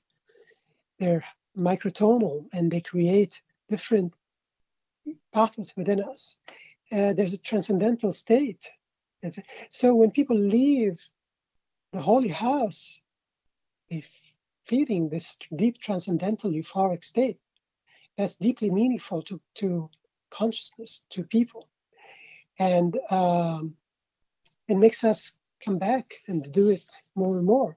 And this is what we do all the time, whether in the spiritual realm, the shamanic, the traditional, the religious, sacred, the, you know, uh, and the secular. We do this all the time.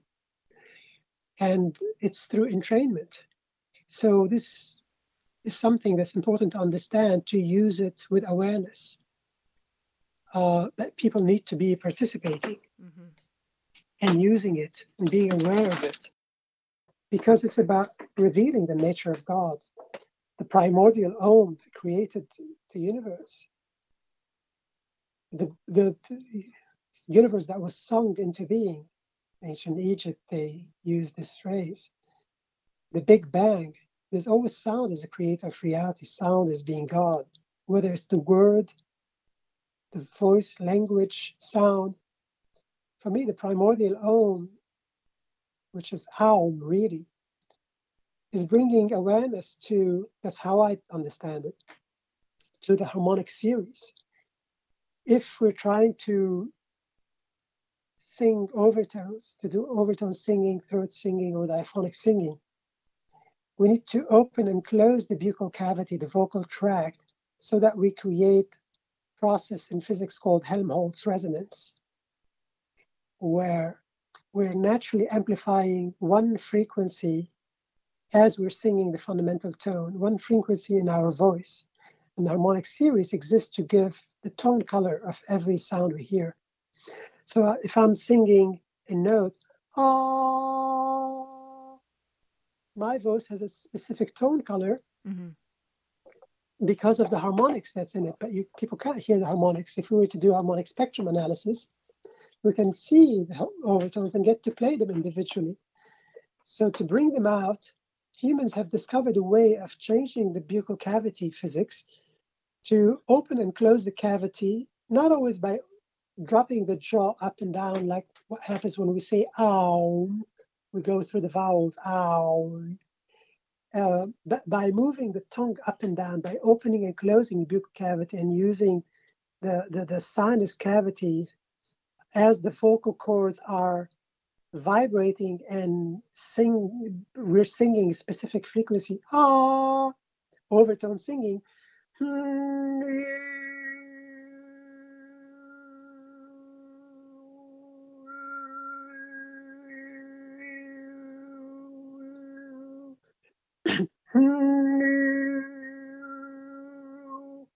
So i'm bringing these overtones out because i'm moving my tongue up and down. I believe the Aum or Om is about that, is bringing reference to that which has created the universe, sound, the intelligence in sound, the harmonic series, the reference to the logos. That's what I believe the primordial Om is. Mm-hmm. And when the person learns to do it, if the person does that for 10 or 20 seconds, they go into very, very deep meditative state because it's changing everything that's happening in the body. It's impacting the body by different neuroplasticity, sounds, quieting the mind. And that's why Buddhist monks do it. Mm-hmm. Tibetan Buddhist monks, they do it in a more guttural way. Mm-hmm. There are a variety of different ways. So it quiets the noise. And it's about that. It seems that we are deeply interested in quieting the noise, in finding out who are we, who am I is the biggest question, going into the non dual state of things to quiet the mind from this Maya, the perception of this reality doesn't seem to be the the the right reality to create. We're stuck in a state of infatuation, uh, falling victim to the material world, and we're perpetuating that. That's the matrix, the projection, the holographic reality. It's something within us. It's drifted away from who we used to be started calling things, calling reality, calling something, and, in falling deeper and deeper into state of dream, and we lost who's having the dream. We seem to be so deeply interested in systems to take us back to where we came from, whether you call it meditation, mindfulness, introspection, uh, uh, shamanism, working with sound, yoga, all of these very powerful techniques are about quieting state of noise. Mm-hmm. And this is where it's becoming more and more of uh, something to pursue on a global level. So the more we use the tools with intelligence, we use them correctly in a rigorous way and promote an authentic approach and be aware of the of the pitfalls in doing this work, ego inflation and so on, the more we can do it in a more um, effective, positively effective, and to create positivity toward ourselves, the environment, and others. And I don't think there's anything better than than this. This is so needed right now. Mm-hmm. We need to reestablish our connection to harmony, to the logos. Mm-hmm. And that's that's where we're at to to go deep into the sound until you kind of reach that almost time stopping place. yes. Mm-hmm. Yeah, into a state of just being, into a state of realization. And there are a lot of things that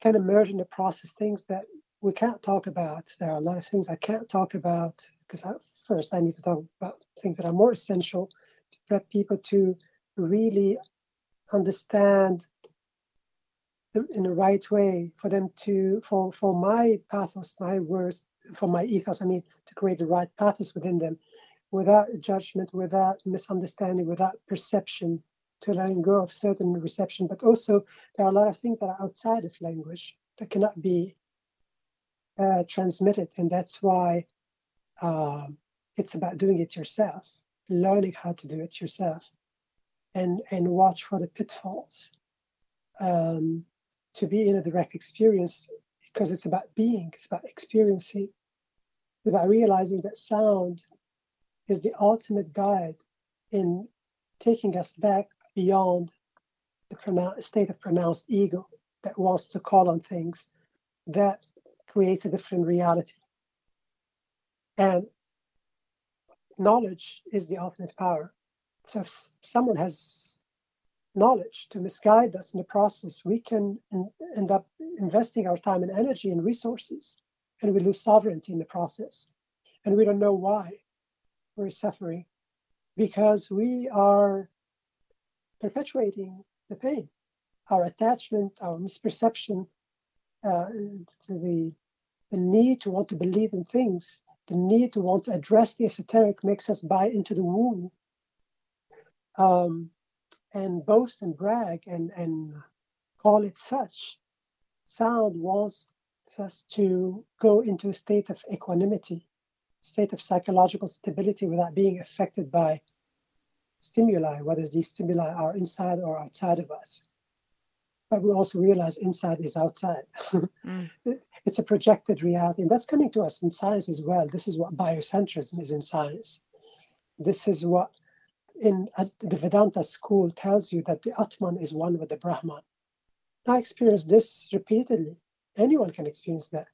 The Atman is the essence of the self, and that is one with the Brahman. The Brahman is the ultimate nature of the universe. This is the ultimate truth.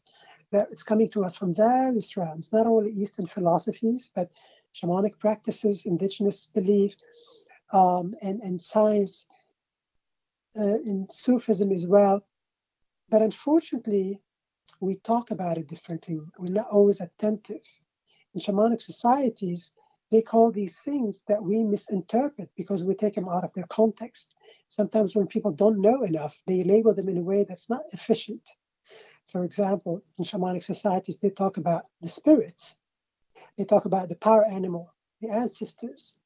We in the West, we talk about as the psyche, the subconscious mind, the collective unconscious, and so on.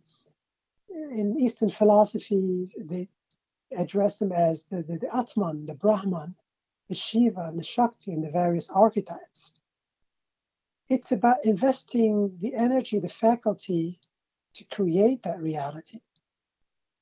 That's what Hinduism is about to dedicate one's attention to become a devotee of this God or that God by investing the time energy, the faculties, in prayers, remembering the stories of Hanuman, let's say, the God that symbolizes being in service, remembering the Hanuman stories, meditating on Hanuman. All of this creates and cultivates the software that is Hanuman. At the end, where we have energy flows where attention goes, and we create that reality.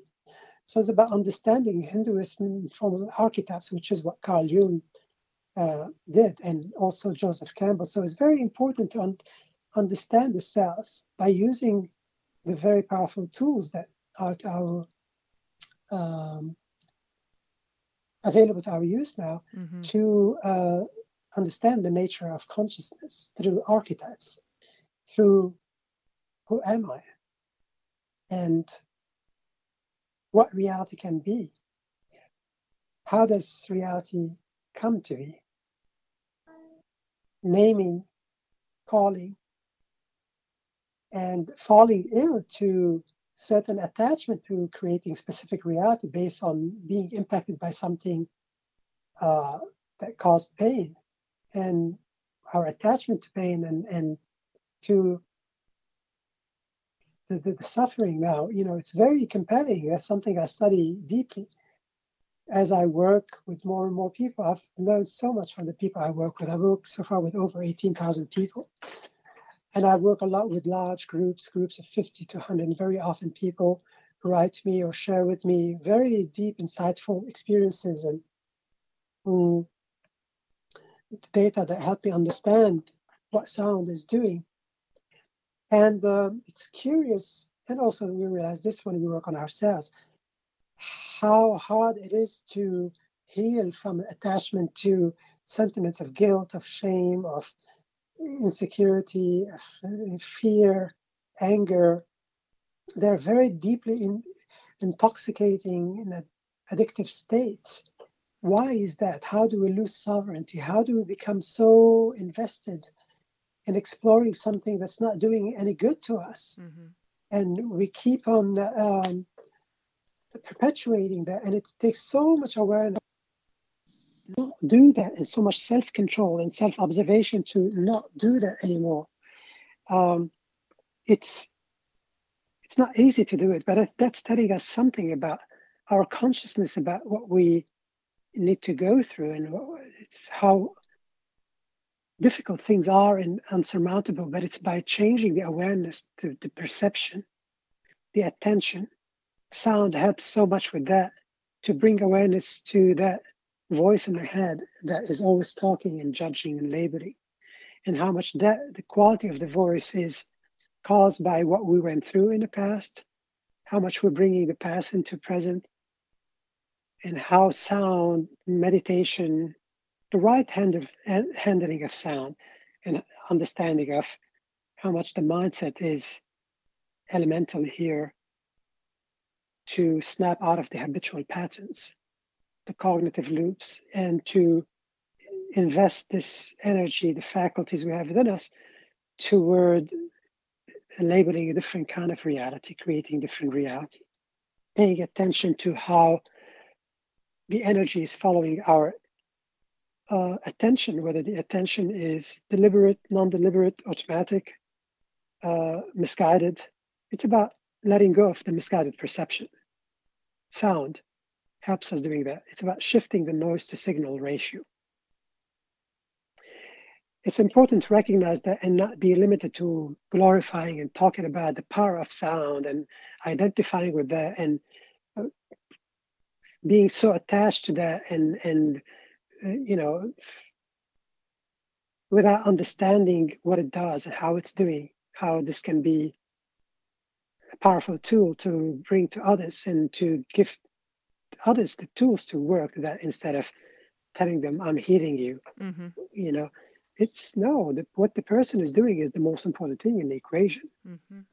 if they're not paying attention to whatever the, the sound practitioner is doing even when the practitioner is so skilled then it's going to go unnoticed so it's important to create the right context to be very specific and to give people additional information about that so that people work in an attentive way to learn about negative entrainment, but the, the, the overall uh, diet, not just what we eat, what we listen to, the books we read, the films we watch, the, the advertisement that seep into our consciousness, uh, the people who are around us, the places we go to, all of these things impact our consciousness, and our consciousness becomes a product of what our consciousness is going through simply.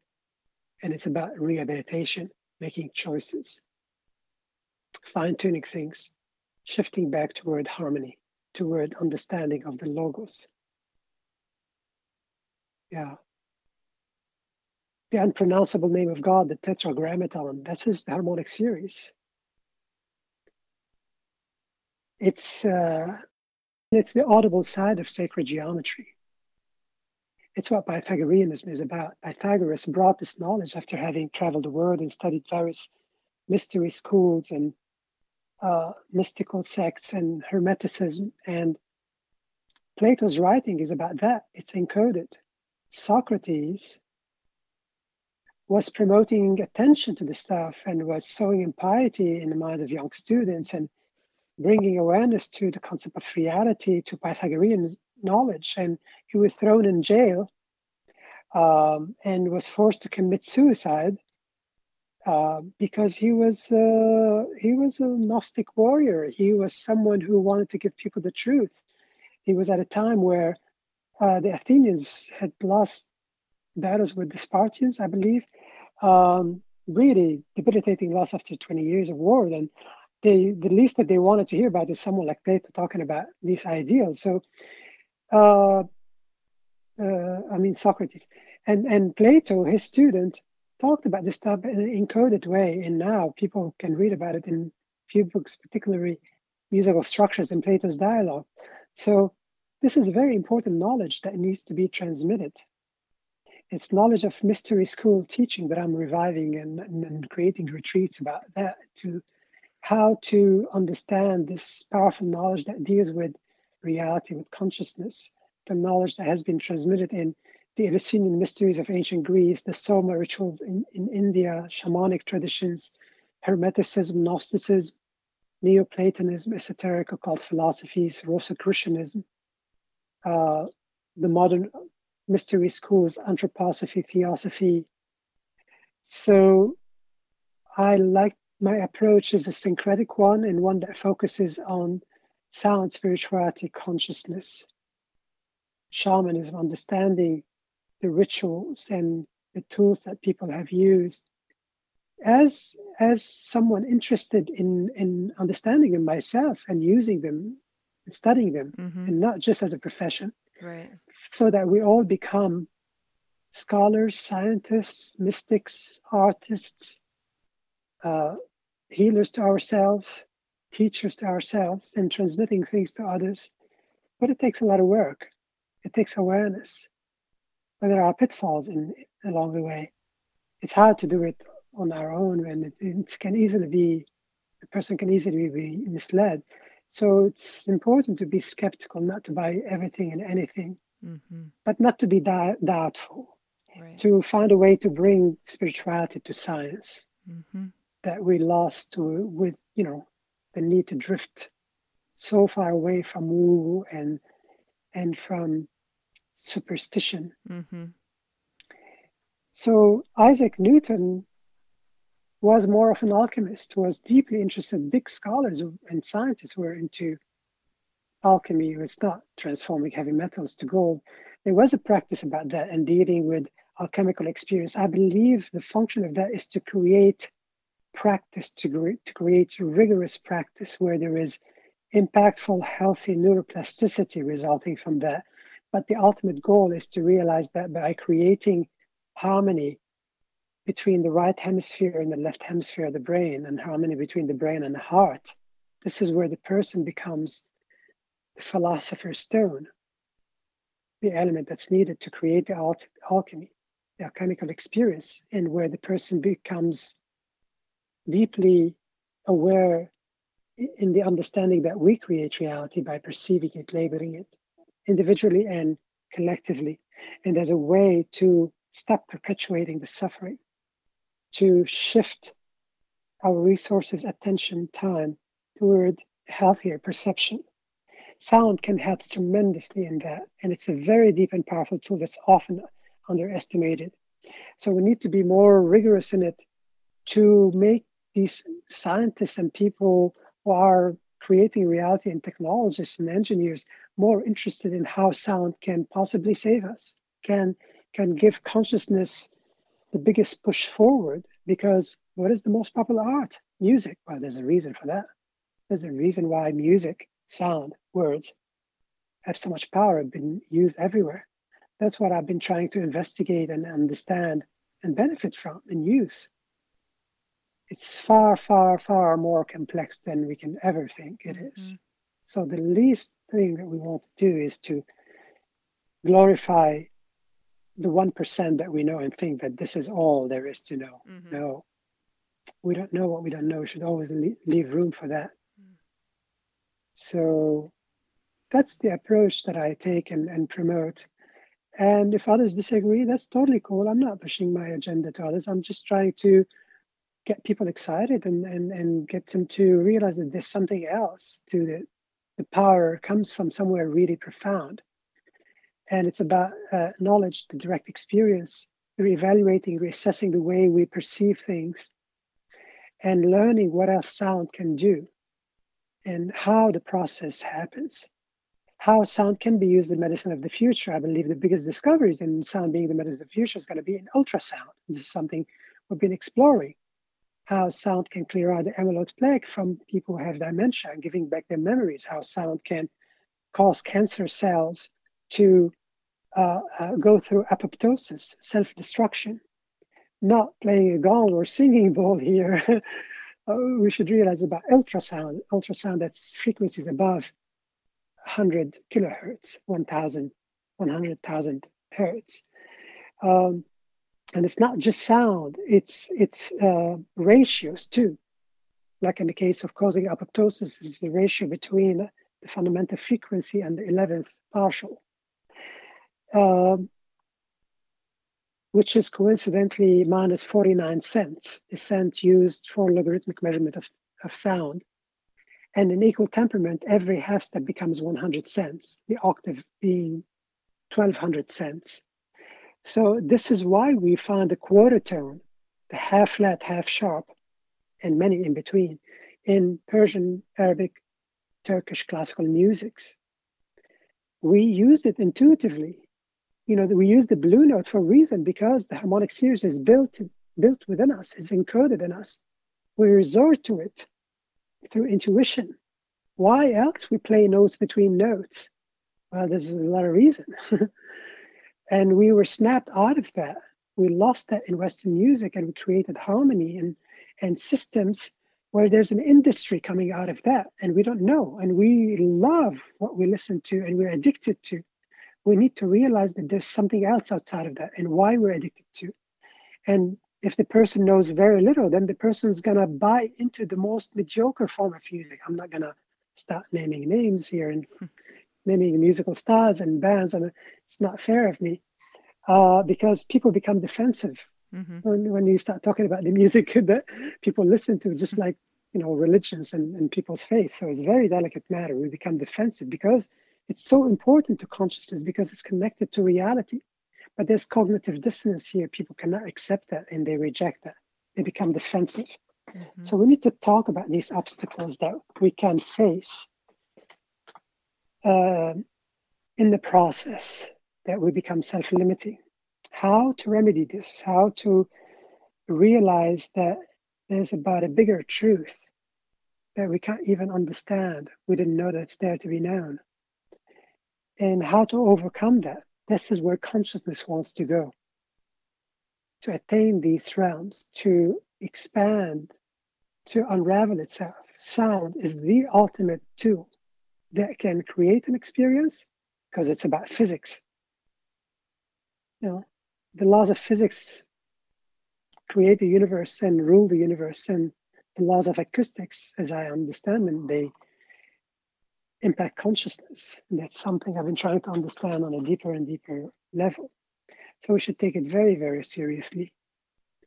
Um, how sound can create a mystical experience. And that's what we get when we learn about what, what the hypogeum in Malta was about and how sound was used in the pyramids, in by the ancient Egyptians, in historical sites in Peru, uh, whether Incan or pre-Incan civilizations. I've studied these things in my fieldwork and studied how sound was used in a variety of different ways, whether in shamanism or in the building structures of certain historical sites by people from different continents. I mean, that's what I did as an ethnomusicologist, and not only studying harmonic systems. That's how my interest in ethnomusicology became different. But eventually, I made the choice to let go of that in my um, role in academia and to bring this knowledge to people, to bring serious academic, scholarly, uh, uh, uh, scientific and academic knowledge to, to people, to empower people because people need empowerment. But also, academia was resistant to the things that I was finding. Mm. And that changed me. It changed my reception because they were not open to, they were not aware that this is important. And sometimes they were not willing to talk about that. Mm-hmm. So I wanted to bring this to people and to say, what do you think of this? Mm-hmm. There is this to be perceived in such a way. So um, it's important to investigate these things. Uh, they're enriching. We're at a time where we need this stuff to understand how can we save the world without becoming messianic. That's another pitfall. How can we work together to remedy what we're going through and to perceive it different, to let go of the misguided perception? Mm-hmm. I have faith in consciousness but it's about something new that has not been perceived. That's the paradigm shift. Mm. But it's not going to happen smoothly. I'm not pessimistic, I'm optimistic with experience. Uh, it's important to realize that there's a difficult period ahead of us, but it's about being more judicious, attentive, rigorous, authentic, promoting a different way of handling reality, of using the powerful tools, of realizing how we became rogue by falling into society that eventually became sick because it succumbed so much to the power of profit, you know, falling into profit or attachment to profit over consciousness. We lost spirituality, we lost our connection to nature. Um, science became reductionist, but there's a big turn also in science and interest. So we're correcting the misguided perception. The more we recognize it, the more we understand how it's happening, how the non-optimal way has been manifested, manifesting, how the study of ancient practices in context, not taking them out of context. We don't get the same thing by taking shamanism out of its context. There's a lot of woo-woo and male dominance in shamanism, and a lot of ego and a lot of dark energies as well. A lot of mishandling of that. We need to understand that we're talking about the same thing here when we call it the Atman, the Brahman, the psyche, the, the plant spirit, the, the ancestors, and we are talking about the same thing. We're interested in the same thing, except we lose ourselves in the cosmological model we create, the wrap, the the the way we perceive reality, and we fight with each other over which method is more correct, because we come from that. You know, haven't we witnessed enough enough a lot of killing and that's something I suffered from over 14, 14 years in, uh, growing up in war. People killing each other over whose God is more merciful or which way is best to worship that same God. That's really how what book religions are doing, whether Protestant Catholics or Sunnite and Shiite and Muslims and Christians and Muslims and Jews and so on and so forth. And being succumbed to falling victim to doing that, it's not coming from people. It's they're being pushed into succumbing to what ignorance and passion can do. Uh, misguide people. It's our own energy. It's us doing it without realizing that. So there's a time for a different understanding of how reality comes to be and how it can be corrected. But we need to take accountability. We need to come to it with, with compassion and realization that we, we lost things, we degraded. And when it seems that when consciousness degrades, we become self-destructive. We become antagonistic to the other, defensive. We fall victim to evil, and we become destructive to the environment, running it down, depleting the resources, creating pollution on all level to water, plastic pollution, pollution in the air, without intending to do that. And uh, and we get to a level where even when we recognize we're doing that, we cannot stop it. We need to overcome this as species.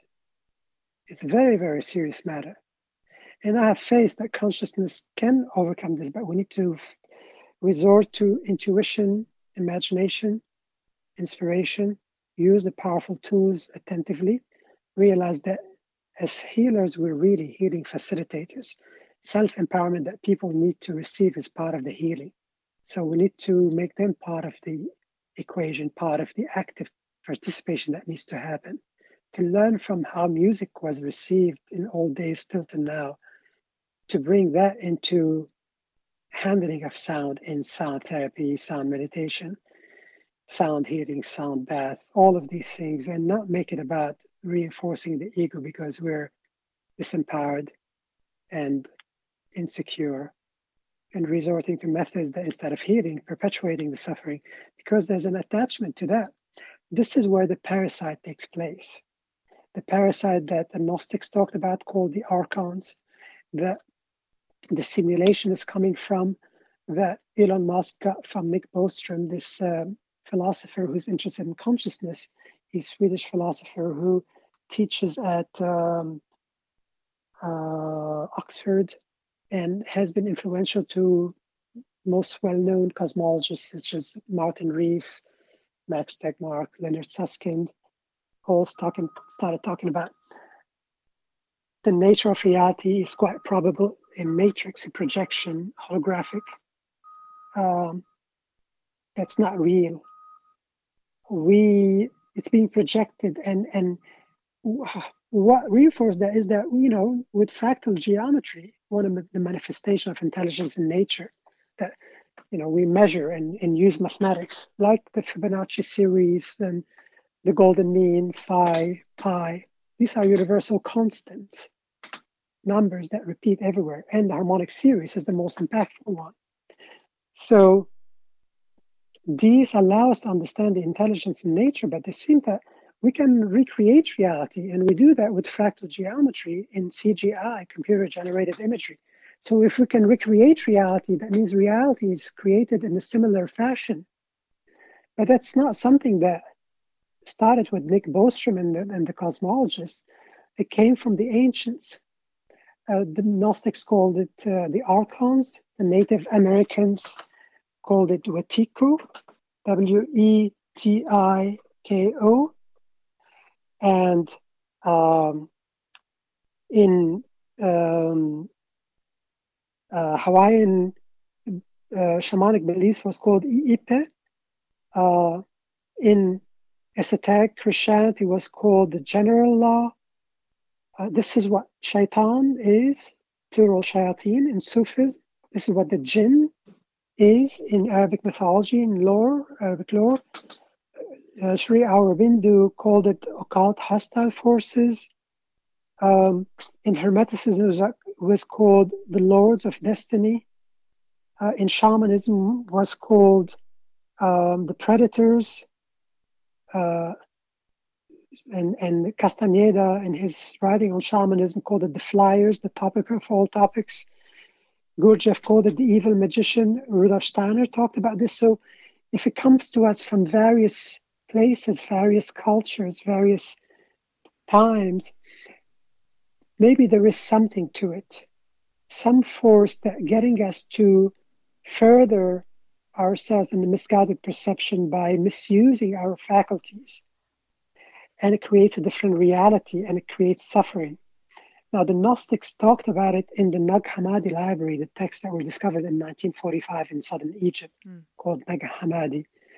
Uh, Nag spelled N A G and then second word H A M M A D I. Great book to read that explains this in, in a more approachable way than reading the Nag Hammadi library, which has been translated and published, is not in his image by John Lamb Lash. And it's very hard to understand it. But they talked about it in a very specific way. It's almost like a, an ancient AI, nanotechnology that simulates reality. And it does that because it feeds off of the low vibrational energy, the suffering that we create.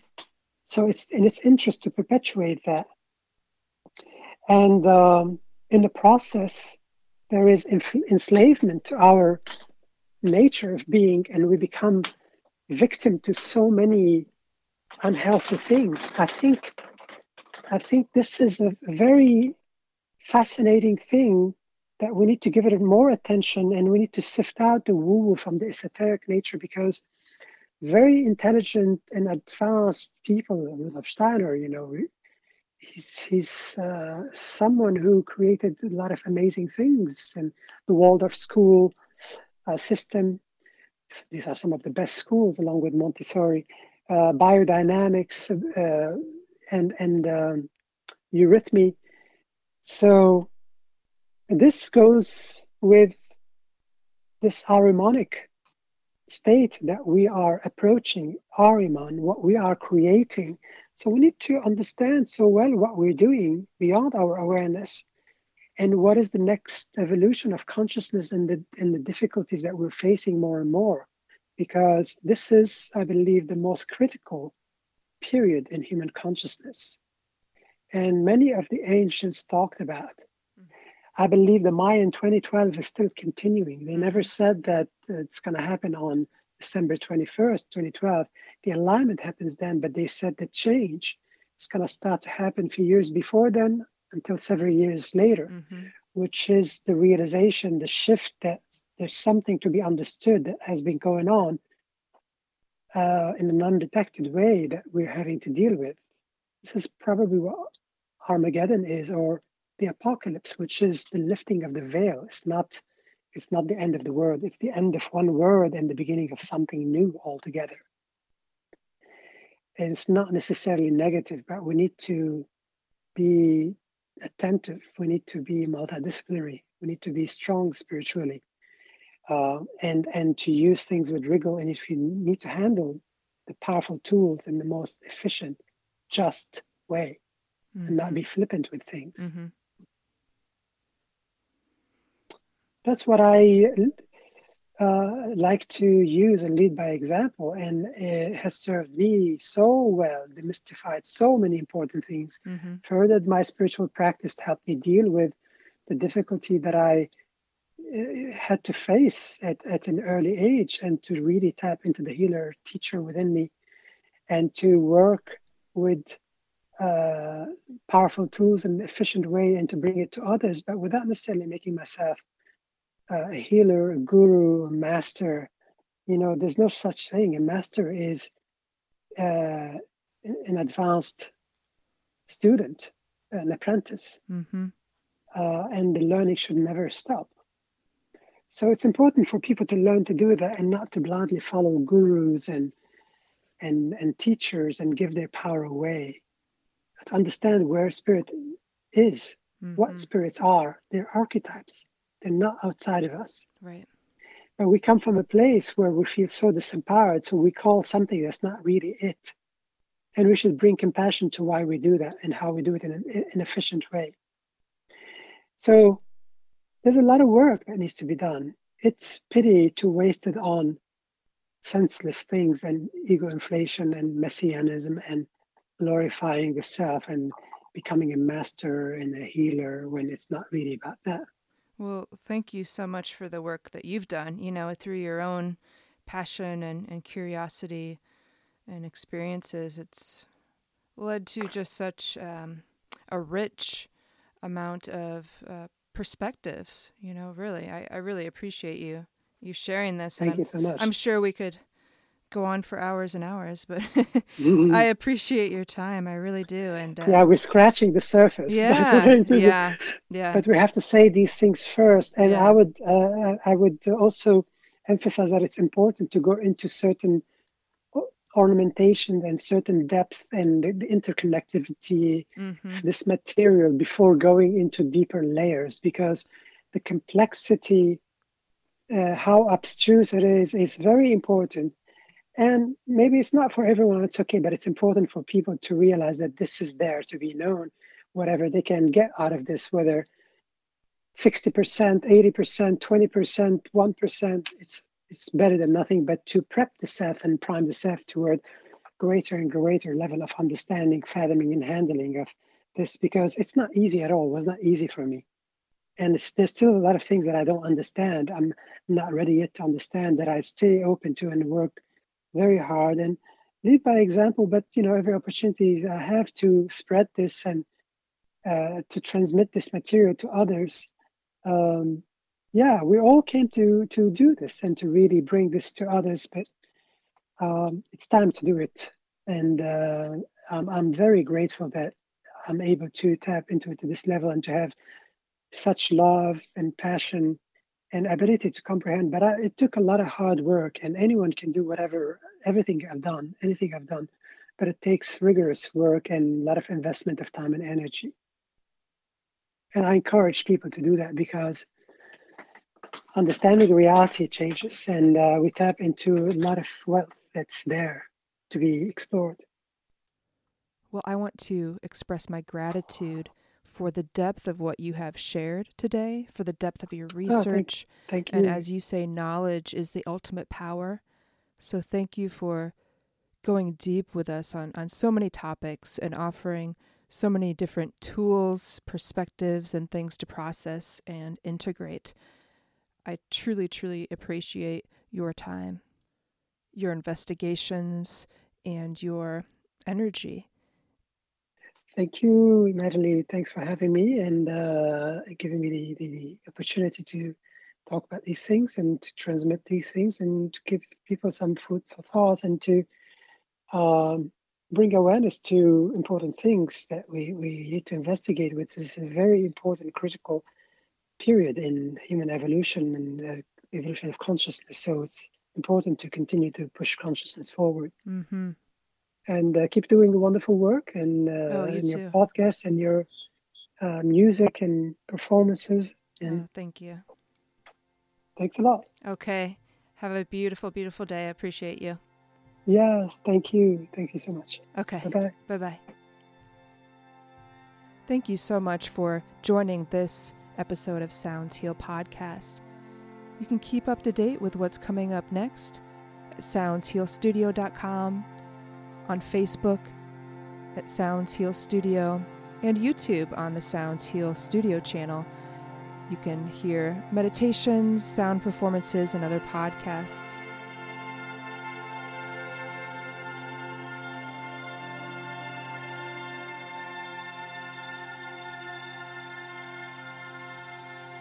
Be well and stay tuned.